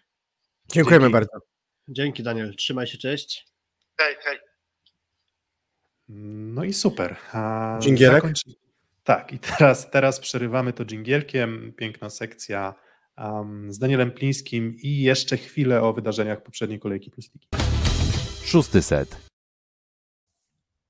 Uf, e, trochę zmęczyły nas te problemy techniczne na samym początku, ale dla ludzi, którzy będą ten live odtwarzać, postaramy się już przesunąć ten moment startu, tak, mm, żeby, żeby te pierwsze problemy techniczne usunąć i potem skoncentrować się. Mamy nadzieję, że to technicznie też było chyba niezłe. Mm, jeżeli chodzi o dźwięk, myślę, że Daniel był dobrze słyszalny. Mamy nadzieję, że. Dzięki za odpowiedzi. tak, dzięki za pytania, dzięki za, mm, za aktywność na czacie. Um, a my przechodzimy do wydarzeń poprzedniej kolejki i um, wcześniej zaczynaliśmy mówić, że tam były problemy techniczne od takiego meczu właśnie Ślepska Malow Suwałki z projektem Warszawa. Tam wspominaliśmy o, um, o, o Linusie Weberze, na którego barkach tak naprawdę spoczywa w tym momencie ciężar gry e, i ataku projektu Warszawa, ale to nie był najważniejszy, pewnie i najciekawszy mecz, bo jednak ten hit w poprzedniej kolejce był jeden, czyli Jastrzębski Węgiel wygrywa 3 do 0 za Luronem CMC Wartą Zawiercie, i wygrywa bardzo łatwo. Wygrywa bardzo łatwo, pomimo tego, że cały czas pewne mankamenty w drużynie Jastrzębskiego Węgla moglibyśmy wskazać. Um, no i właśnie, rozczarowani trochę tym hitem? Spodziewaliście się więcej? Znaczy, musicie mi trochę o tym meczu opowiedzieć, bo ja muszę się przyznać, że jeszcze nie miałem okazji go obejrzeć, czyli na żywo nie miałem możliwości, a powtórka w naszym kochanym Polsat Boxie się dopiero dzisiaj pojawiła, więc e, widziałem tylko fragmenty tak naprawdę. Ja powiem tak. Y, przed sezonem, jak rozmawialiśmy o zespołach, to trochę nie wziąłem korekty na to, jakim specjalistą jest Marcelo Mendes. Przyznam się uczciwie. Bo mimo, że skład podobny jak rok temu, no to jednak Marcelo Mendes udowadnia przez lata, jakim jest wybitnym specjalistą. I na razie po Jastrzębiu widać, po pierwsze, że mimo pewnych mankamentów w grze grają bardzo pewnie, czują się pewnie na boisku. Oczywiście są zgrane systemy. To jest system, który grał w tym samym składzie rok temu na boisku na początku sezonu, kiedy też to wyglądało bardzo dobrze. Ale przede wszystkim trzeba wskazać na jedną kwestię. Jest w Jastrzębiu ogromna pewność gry. Jest w Jastrzębiu zupełnie inny Trevor Cleveno niż w ubiegłym sezonie, czyli dużo bardziej ofensywny jednak, bo on jednak dostaje więcej piłek niż, niż Forna od Toniutiego. I jest odrodzony, grzeczny, skoczny Stefan Boye. Mm, ja tak. Myślę, ja... że to może być właśnie podstawowa różnica w Jastrzębiu, bo pamiętamy, jak e, ciężki start poprzedniego sezonu miał Błoje, czyli tam te kontuzje i to być może go trochę przyhamowało, bo teraz widziałem fragmenty tego meczu i widziałem, że znakomicie wygląda fizycznie, ale to też jest jakby wniosek z kilku jego spotkań rozegranych. To jest chyba podstawowa różnica w nim. Mm, tak, on fantastycznie wygląda fizycznie. Mm, tam spodobała mi się jedna, jedna z koncepcji tego, że tam gdzieś to jest dla niego może ostatni sygnał mm, na to, żeby, żeby po prostu doszlosować do poziomu, który, który, który ma. No jego dominacja fizyczna w tym sezonie jest y, niebywała, w sensie tak jak mówiliśmy na przykład o, o Wasimie Bentarze, tak, jako jednym z zawodników, którzy, którzy potrafią fizycznie przygnieść rywala, mogą, potrafią go zdominować. Mm, tak samo jest właśnie ze Stefanem Błaje. Co do jego warunków fizycznych, chyba nikt tak naprawdę mm, nie miał wątpliwości. Ja cały czas jeszcze poczekam z tymi hiperlatywami, bo, bo jakby oczywiście, że wygląda fantastycznie, oczywiście, że jest dużo lepszy. Um, oczywiście też pewnie, że ma sufit wyższy niż Janka Hadrawy, tak? To też y, myślę, że nie jest zaskakujące, tylko że powiedzmy jego średnie występy były w zeszłym sezonie trochę rozchwiane, trochę te problemy z kontuzjami również nie, nie pomogły mu wejść do, Mm, do Plus Ligi w taki sposób, jaki chciałby. No ale tak, no to jest y, nowy, lepszy Stefan Błaje i ja sam przed sezonem mówiłem, że pewnie Jastrzębski Węgiel nie ma dużo, nie ma dużo przestrzeni na progres indywidualny, a wręcz mógłbym wskazać kilku zawodników, na przykład czy Środkowi, czy Bentoniutti, którzy mm, wydaje mi się, że już ten, ten swój pik mają siatkarski za sobą, ale Stefan Błaje ewidentnie jeszcze go nie miał i to jak gra w tym sezonie mm, jest fantastyczne. Tak, a z drugiej strony, patrząc na ten mecz po stronie zawiercia, to kilka kwestii, które się rzuciło w oczy, to przede wszystkim pewien mismatch przyjmujących, jeżeli chodzi o grę w różnych aspektach. Czyli dobrze przyjmujący, dość dobrze przyjmujący, czy najlepiej z trójki przyjmujący w tym meczu Kwolek, lepiej od Danianiego i Kowacewicza. Swoją drogą Danani ma wejście do ligi nie najłatwiejsze. Ma momenty, kiedy wygląda w obronie. Tak, no ma momenty, kiedy Dananie wygląda kapitalnie, chociażby z Radomiem, ale już w tych meczach najbardziej na styk widać, że Liga Niemiecka to inne granie. Mm, I, I widać po nim też, że pewnie ten okres przygotowawczy przez Mundial nie był do końca przepracowany. E, I na pewno tak, właśnie tutaj kwestia braku, braku zgrania. Rok temu pamiętam, że szukaliśmy u Szedziego stref konkretnie, w których on popełnia błędy. Jak ja bym patrzeć na to, gdzie popełnia błędy Danani, to chyba na linii on Urosz, gdzieś w tej strefie konfliktu to, co mi się rzuca w oczy, ale tak głębiej, żeby wskazać konkretnie, do jakiej strefy zagrywki są dla niego najtrudniejsze, to, to pewnie musielibyśmy sobie przeanalizować na spokojnie, ale mm, Kwolek dobrze przyjmowała w ataku malutko, a Uroś odwrotnie. Średnio przyjmował, a jednak tą, tą jakość ataku trzymał najrówniej ze skrzydłowych. Dawid Konarski przyzwoicie, ale no tych piłek jednak jakby wiadomo, że jest tą opcją numer 3 ze skrzydłowych, jeżeli chodzi o grę Miguela, Miguela, który sam też nie ma najłatwiejszego początku sezonu. Mhm. Tak, to, to, to właśnie mm, zawsze trudno jest ocenić rozgrywającego, bo bardzo dużo zależy przecież od, od, jakości przyjęcia. Ta jakość przyjęcia w meczu z Jastrzębskim Węglem była bardzo mizerna. Um, powiedziałbym nawet, że mm, że to było go pewnie gorzej przyjmujące zawiercie niż kojarzyłem zawiercie z zeszłego sezonu, a, a wydawałoby się jednak, że e, zestawienie kwolek Danani powinno to uszczelnić. Oczywiście, kwestia czasu, mm, nie ma co się podpalać tutaj, bo tak naprawdę poważne granie dla drużyny takie jak zawiercie to się zaczyna pewnie gdzieś na styku Ligi Mistrzów, gdy, gdy rozpoczynają się już rozgrywki e, Ligi Mistrzów. Natomiast jak na razie mm, może, może Danani chce mocniej odciążyć swoich kolegów, może faktycznie jest to kwestia um, poziomu gry, um, poziomu, poziomu zagrywki, tak? Może on musi się przestawić. Z drugiej strony nie było to problemem dla niego na Mistrzostwach Świata, więc tak trochę na dwoje babka wróżyła. Dokładnie. Um... Ale Piotrek, wiesz co, zobacz, 5 punktów zawiercia na 9 ze Skroł, Jastrzębiem i Zaksą, chyba miarę okej, okay. no oni jeszcze nie mierzyli się poza Radomiem z nikim z dołu, więc no zaczęli tak y, dość intensywnie. I punktowo hmm. chyba bym powiedział nie great, ale okej. Okay. Nie wiem, no a Filip, co ty sądzisz? Bo moim zdaniem.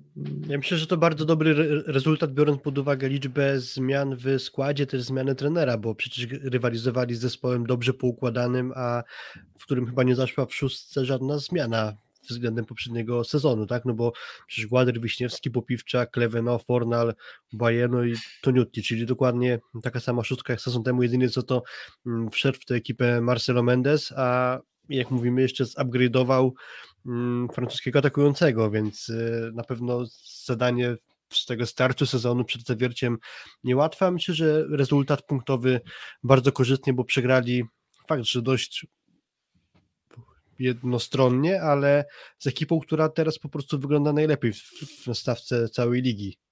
Dokładnie. Wszystko wskazuje na to, że mm, Jastrzębski Węgiel nawet pomimo, mm, pomimo jakichś tam problemów z grą, bo tutaj właśnie też Michał na czacie pisze, że mm, współpraca Toniutiego ze środkowymi, ale więc pomimo, dobra, jeszcze skończymy, że pomimo tych problemów Jastrzębski Węgiel jednak no, wygląda na monolit, jakby wygląda na najbardziej kompletną drużynę ze wszystkich. Jakby tutaj wydaje mi się, że nie ma ani jednego tak naprawdę bardzo słabego elementu, a to też chodzi o to, że może jakby wystarczy, że środkowi na przykład z Soniu Team współpracują nieźle, bo to nie jest bardzo zła współpraca, ale współpracują nieźle, ale swoje zadanie na bloku wykonują. Natomiast jest coś w tym, że znowu raczej zawodnicy grający z Toniu Team w tym sezonie, czy nawet w tym meczu z Zawierciem radzili sobie na przekór jego wystawom, a nie dzięki temu, że to Newty fantastycznie prowadził grę. Przypomina mi się chyba pierwszy set taka wystawa do Gładyra, tak naprawdę, która powinna być do niego, a Gładyr nie miał szansy jej sięgnąć. Jest to dość zaskakujące, że właśnie pomimo tego, że już sporo czasu obaj panowie mogli ze sobą pograć, to takie sytuacje się przytrafiają. Mm, jestem dużo bardziej skłonny zrozumieć, co to się wydarzyło w ostatniej akcji meczu czarnych z mm, Stalą Nysa, gdzie Wiktor Nowak wystawił piłkę za wysoko do Timota Memy. Mm, znają się tak naprawdę od niedawna. Prawdopodobnie z Tamemą w pierwszej szóstce trenuje Paweł Wójcki, więc to, że Nowak się rozjechał tempowo z Tamemą, to jest jakby w miarę naturalne, a tu właśnie takie rozjazdy, wystawy z najściem do ataku Gładyra z Toniutim są dość zaskakujące i nie, ciężko mi na to znaleźć takie najbardziej sensowne wytłumaczenie. Może będzie nam dane pogadać z którymś z graczem z Jastrzębia i sobie to wyjaśnimy. No tak, ja tak odrobinę, znaczy tak, trzeba powiedzieć, że Wiśniewski i Gładyr w parze z Campo byli chyba najskuteczniejszymi środkowymi w lidze. W sensie, jeżeli dobrze pamiętam, to w tamtym sezonie, mm, jak sobie te liczby rozkładałem, to właśnie dzieląc to po pozycjach, e, faktycznie Jastrzębski Węgiel chyba był najskuteczniejszą drużyną. I jakby mam sobie dwa wilki. Jeden mówi, że no Bentoniuti trochę nie dowozi, ale z drugiej strony mm, może jest trochę tak, że, mm, że fizycznie ci środkowi, a może w szczególności, nie wiem, Juri Gładyr, może już ten wiek jakiś tam karp odbija na możliwościach tego, co po prostu jesteś w stanie zagrać, na wysokości tej krótkiej. Mm, może brakuje im, nie wiem, miejsca, żeby wykonać uderzenia mm, kątowe na przykład, tak? Może, może po prostu mm, nie są w stanie się spotkać, ale, mm, ale to wszystko jest jednak teoretyzowanie, jednak raczej bym wskazywał na to, że jakaś tam wina jest pewnie po, bardziej pewnie bym wskazywał po stronie Benatoniutiego, ale w zasadzie co to Jastrzębskiego Węgla obchodzi, bo z tak mocnym Kleveno, bo Kleveno też to, co Kuba mówiłeś, fantastycznie wygląda, no Jastrzębski Węgiel zapowiada się, że no, będzie ich bardzo trudno złamać. Spodziewam się, że tam na 30 spotkań rozegranych w fazie zasadniczej to więcej niż pewnie pięciu porażek, to raczej bym się, e, bym się nie nastawiał. Podejrzewam, że, mm, że, że, że pograją. Natomiast mam jeszcze jedną myśl, że wydaje mi się, że z Jastrzębskim Węglem, co pokazał na przykład Merzin Polem AZS-em Olsztyn, że musisz mieć naprawdę potężną moc na zagrywce, której zawiercie wydaje mi się, że nie ma. Nie powiedziałbym, że to jest zabójcza potęga, to jest dobrze, dobrze bardzo dobrze zagrywająca drużyna,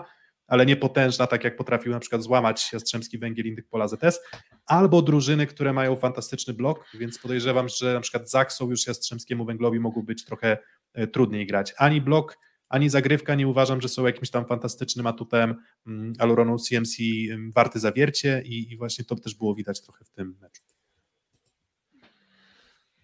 To co, to przechodzimy dalej chyba, co? Idziemy, idziemy do kolejnych, e, kolejnych spotkań. Um, no to które jeszcze pytanie chcielibyście um, omówić um, z poprzedniej kolejki? Do wyboru mamy na przykład PGS Kre z Treflem Gdańsk.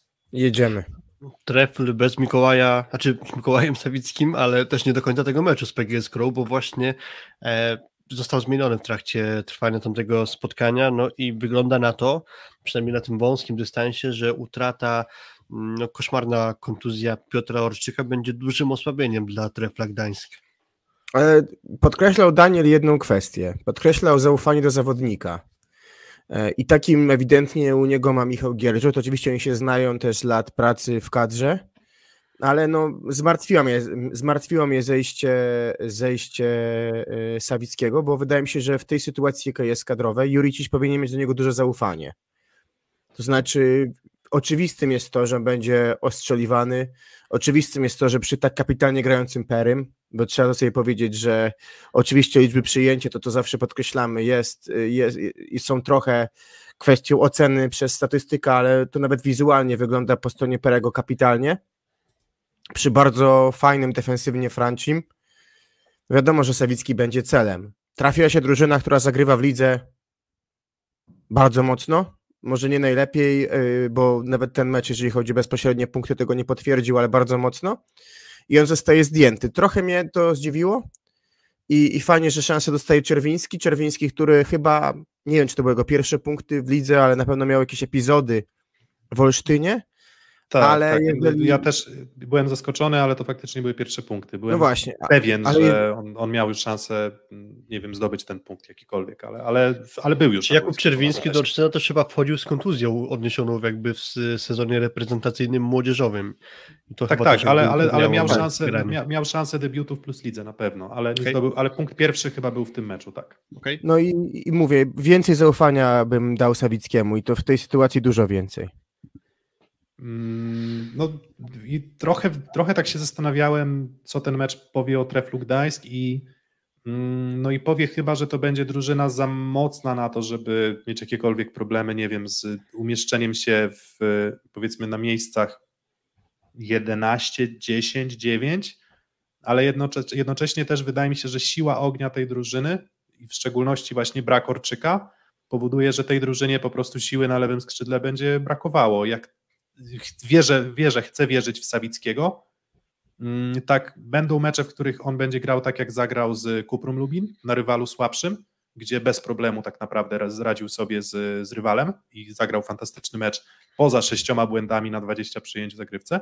Mm, ale będą też mecze z lepszymi rywalami, gdzie ani Franki, ani mm, Franki, Franci. Taki Jan Martinez. Jan Martinez. Jan, dobra, ja, dokładnie. Jan Martinez, ani Jan Martinez, ani Sawicki po prostu tej jakości nie dają. Dalej też spoglądam trochę na środkowych w treflu. Pompujemy Ur Urbanowicza. Chcemy, żeby grał, chcemy, żeby to był kolejny zawodnik środkowy na poziomie reprezentacyjnym, natomiast Spokojnie. do tej pory, do tej pory mm, niewiele jest spotkań, w których tak powiedzmy z angielskiego powiedzielibyśmy, że to był taki mocny statement, że on chce być tutaj gościem, który będzie rozdawał karty. Mm, w porównaniu na przykład do Kuby Kochanowskiego czy Norberta Hubera na jego, w jego wieku, na jego poziomie, no to, no to byli dużo, dużo dalej. Mm, a nawet wydaje mi się, że Mateusz Poręba często więcej wdawał dobrego w barwach Indykpolu AZS-u w tym wieku niż, a, niż właśnie Urbanowicz, więc mm, pompujemy go, ale chciałbym zobaczyć więcej. Na razie, na razie trochę, trochę mi brakuje. No, myślę, że więcej tak w skrócie pokazywał w tamtym sezonie, aniżeli w tym, bo na razie to są raczej chyba maksymalnie przeciętne spotkania w wykonaniu klubu Urbanowicza. I, I zanim jeszcze Filip, może oddam Tobie głos, to, to Bartek Bołądź, który liczbowo wygląda bardzo dobrze, ale jest coś w tych końcówkach. Mm. Inna sprawa, że w końcówce upraszczasz grę do sposobu, do, do tego, co ci daje największą szansę powodzenia, a przeciwnicy też to czytają, no ale jest coś w tych końcówkach. Mhm. Niekoniecznie się skupiałem akurat na końcówkach w wykonaniu Bołądzia tutaj w tym meczu, więc tutaj nic konkretnego e, nie jestem w stanie powiedzieć. Chyba w ostatnim secie, w przedostatniej akcji Bołądź zaatakował Wałdę, ale tam już Skra dosyć wysoko prowadziła. Więc na ten temat na razie tyle, ale pewnie warto to przeanalizować. E, o PGS Krzebełchatów pewnie parę zdań warto powiedzieć. Do znakomitego Mateusza Bieńka myślę, że realnie trzeba już dołączyć, że mocnym punktem staje się e, Aleksandra Tanasiewicz. I do chociaż, niego też w ostatnim meczu Pięć, mhm. wiesz, pięć, pięć piłek wyrzucił, wyrzucił w aut, ale no tak, tak. Jakby... To jeszcze nie jest właśnie taki atan, jakiego byśmy, byśmy się spodziewali, jakiego byśmy chcieli z perspektywy widza, żeby to był wysoki poziom, ale, ale chyba już powoli najgorsze ma za sobą, bo też Daniel Pliński chwalił go za mecz przeciwko Nysie, no i też był chyba drugim albo trzecim istotnym punktem właśnie tego meczu z Treplem, bo zmierzam do tego, że trzecia osoba, Filip Polanza, znakomity występ w tym meczu przeciwko Treflowi i jeżeli by ta jego dyspozycja się ustabilizowała na tym poziomie, no to chyba można realnie powiedzieć, że e, Miradeba Dipur ma sensowne zastępstwo, bo wcześniejsze te mecze Lanzy nie były takie jednolicie dobre, a tutaj jednak wysoki poziom trzymał i to on jest dla mnie na razie tym lepszym e, przyjmującym e, w parze z Dickiem Kojem. A, a, ja, a ja powiem, że dla mnie Lanza to jest gość, który będzie grał dobrze z drużynami 8-16, a myślę, że wyżej będą ciężary. A no Ko jednak... Razie... Znaczy właśnie, bo to na razie jest taki wyznacznik, czyli mówimy o meczu z treflem, czy na razie warto chwalić, bo bo faktycznie grał dobrze, a poczekamy jeszcze, co będzie na przykład w meczu z Aseko Rosowią, bo myślę, że już w sobotę to będzie dobry materiał, żeby następnym razem podyskutować trochę o tym, co te zespoły z Kryi Resowi prezentują na tle właśnie drugiego dobrego rywala, bo takich meczów na razie mi trochę mm, jeszcze brakuje. Mm, chwalimy Mateusza Bieńka, a może istotne, może jeszcze nie jakieś kluczowe, ale warte zauważenia jest to, że Karol Kłos chyba nie najlepszy start sezonu notuje, a konkretnie wygląda to, że nie najlepiej wchodzi w mecz, bo pamiętam mecz z Kryzy Nysą i dopiero gdzieś w połowie drugiego seta mm, zdobył pierwszy punkt atakiem Karol Kłos, a w pierwszym secie z kolei z Treflem chyba nie dostał żadnej piłki do ataku. Głównie tam się wszystko skupia na Mateuszu Bieńku, a z Karolem Kłosem tego grania jest y, trochę mniej. Ale potem z każdym setem on dostaje więcej piłek. To jest też mhm. taka. tak, tak, taka charakterystyka po prostu. No. Mm, natomiast, no właśnie, no, jeżeli obawialiśmy się o to, czy Skra będzie prezentowała drastycznie jakiś tam niższy poziom niż w poprzednim sezonie, no to wygląda na to, że to są za doświadczeni zawodnicy, zresztą najstarsza, e, najstarsza siódemka w, w Plus Lidze i to są za doświadczeni zawodnicy, żeby, mm, żeby jakieś tam mecze mm, kłaść, czy, czy, czy, czy, że za dużo jest jakości po prostu w tej drużynie, żeby nie, żeby nie było tak, że raz na jakiś czas chociaż jeden z zawodników w drużynie będzie, mm, będzie brał grę na, na swoje barki. Um, zobaczymy, jak będzie oczywiście z sufitem, zobaczymy, jak będzie wraz z przebiegiem sezonu, gdy pojawi się zmęczenie. Um, cały czas nie wiemy do końca, jak tam Skra będzie e, reagowała na tiebreaki, ze Stalą Nysa zareagowała dobrze, ale, ale jeszcze dużo, dużo grania mm, przed nami. Um, no dobra, no to już trochę wywołaliśmy temat y, następnej kolejki, to może trochę porozmawiamy um, o naszych typach y, na następną kolejkę, już tak naprawdę ekspresowo. Um, no to zaczynamy od tego hitu już wywołanego do tablicy PGS Krabełchatów kontra um, Aseko Resowia Rzeszów w e, sobotę, jeśli dobrze pamiętam, tak, sobotę o 14.45 w Bełchatowie mecz. Aha ekipa z może to wszystko przesądzić zagrywką, a z kolei podobnie może być w Rzeszowie, no bo to też jest zespół bazujący na zagrywce, chociaż mm, co do siły tej zagrywki Rysowi, no to Jakub Bucki na razie gra jako podstawowy atakujący wobec problemów Macieja Muzaja i o ile w tym pierwszym meczu z sezonu zrobił dwa asy, czym tak naprawdę wyrównał bilans poprzedniego całego sezonu, bo jako świetny joker na zagrywce wchodził w Jastrzębskim Węglu, no to Waseko Rysowi cały tamten sezon robił dwa asy i tyle samo też zrobił w tym sezonie w pierwszym jego e, meczu, zdaje się to było z Suwałkami chyba, e, i potem już y, tylko dwa asy właśnie w ostatnim meczu. E, to nie jest już taka jakość, jak y, była wcześniej, więc nie wiadomo, czy Maciej Muzek zdoła wrócić, czy będzie to dalej Jakub Bucki, ale też y, mówimy o zagrywce, a Jakub Bucki nie za wiele daje na prawym skrzydle. Pierwszy ser z Kuprum Lubin grany przez Resowie dość wyrównany i tam było minimalny, korzystny wkład Buckiego. Jakąś chyba jedną akcję skończył, ale w ważnym momencie wyrzucił piłkę w aut i został też e, zablokowany. Więc e, na pewno tutaj istotny może być e, powrót Macieja Muzaja ewentualnie, jeżeli on nastąpi. No i też kwestia Pawła Zatorskiego. Na razie Resowia wygrywa, ale gra z rywalami, którzy na papierze nie są im równi. No i ma te problemy właśnie z kontuzjami. Mm, wskoczył ostatnio do szóstki Tibor Rosart, który też jakiś czas temu miał problemy z kontuzjami i był to, krótko mówiąc, słaby mecz kolejny raz powtarza się w Rysowi to, że któreś ze skrzydeł albo wszystkie tak naprawdę e, strony, prawa, lewa, mm, grają dość słabo w ataku. Mm, Szedł na ławkę Defalco, wszedł Rosart, ale to nie było jakieś rewelacyjne spotkanie e, Francuza.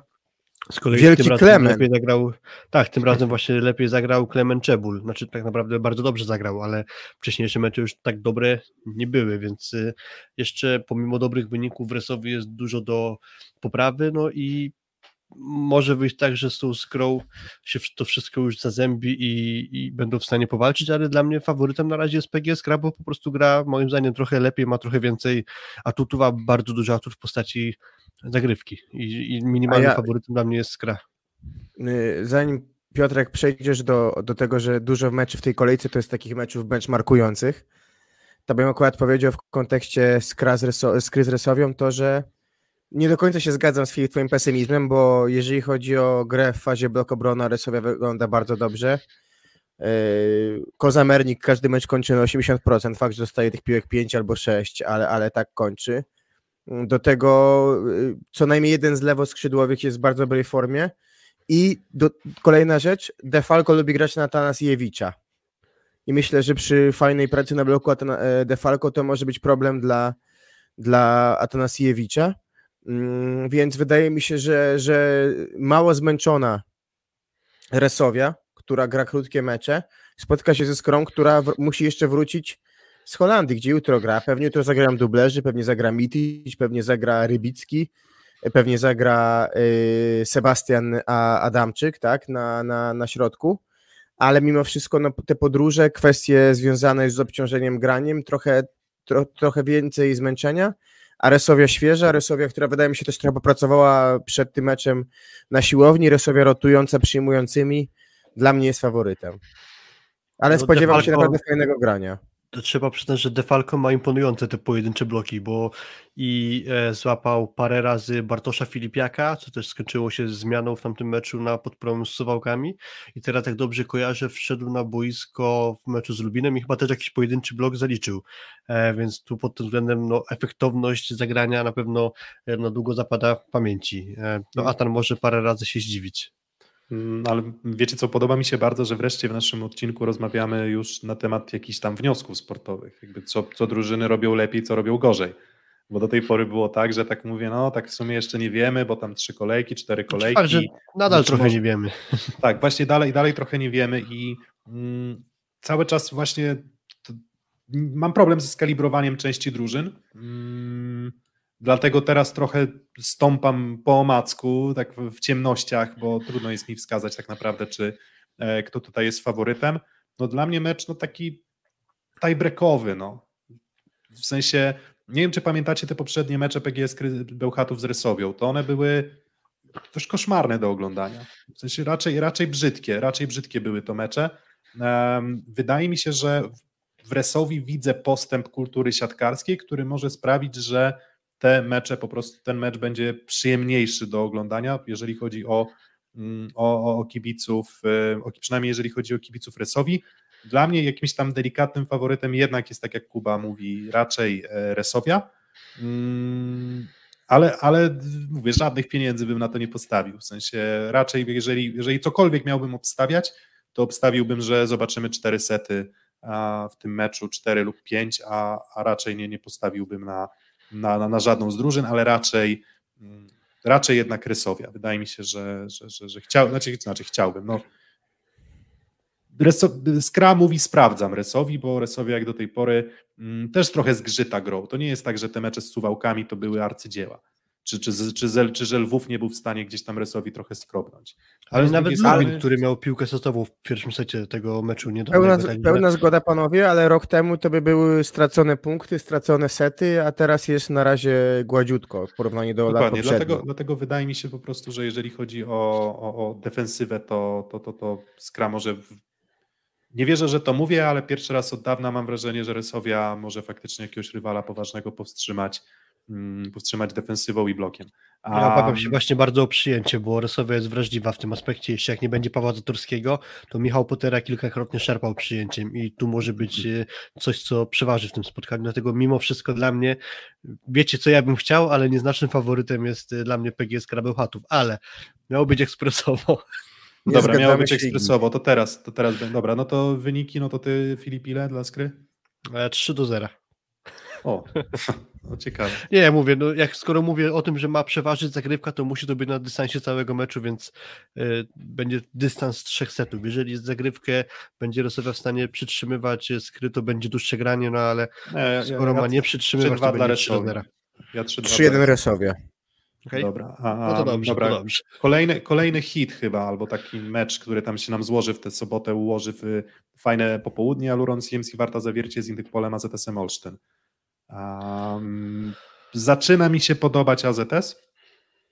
Uważam, że te sety zagrane z Lublinem, zdemolowany Lublin w setach 3 i 4, nawet jeżeli nie ma Malinowskiego, nawet jeżeli musi grać Romać, to, mm, to wypunktował, AZS wypunktował. Zaczyna się pojawiać obrona, zaczynają się pojawiać kontry i zaczynam wierzyć, że tutaj AZS może wywieźć punkty. Mm, faworytem dla mnie zawiercie, no ale myślę, że 3-2 mm, to taki byłby mój typ. Podpisuję się.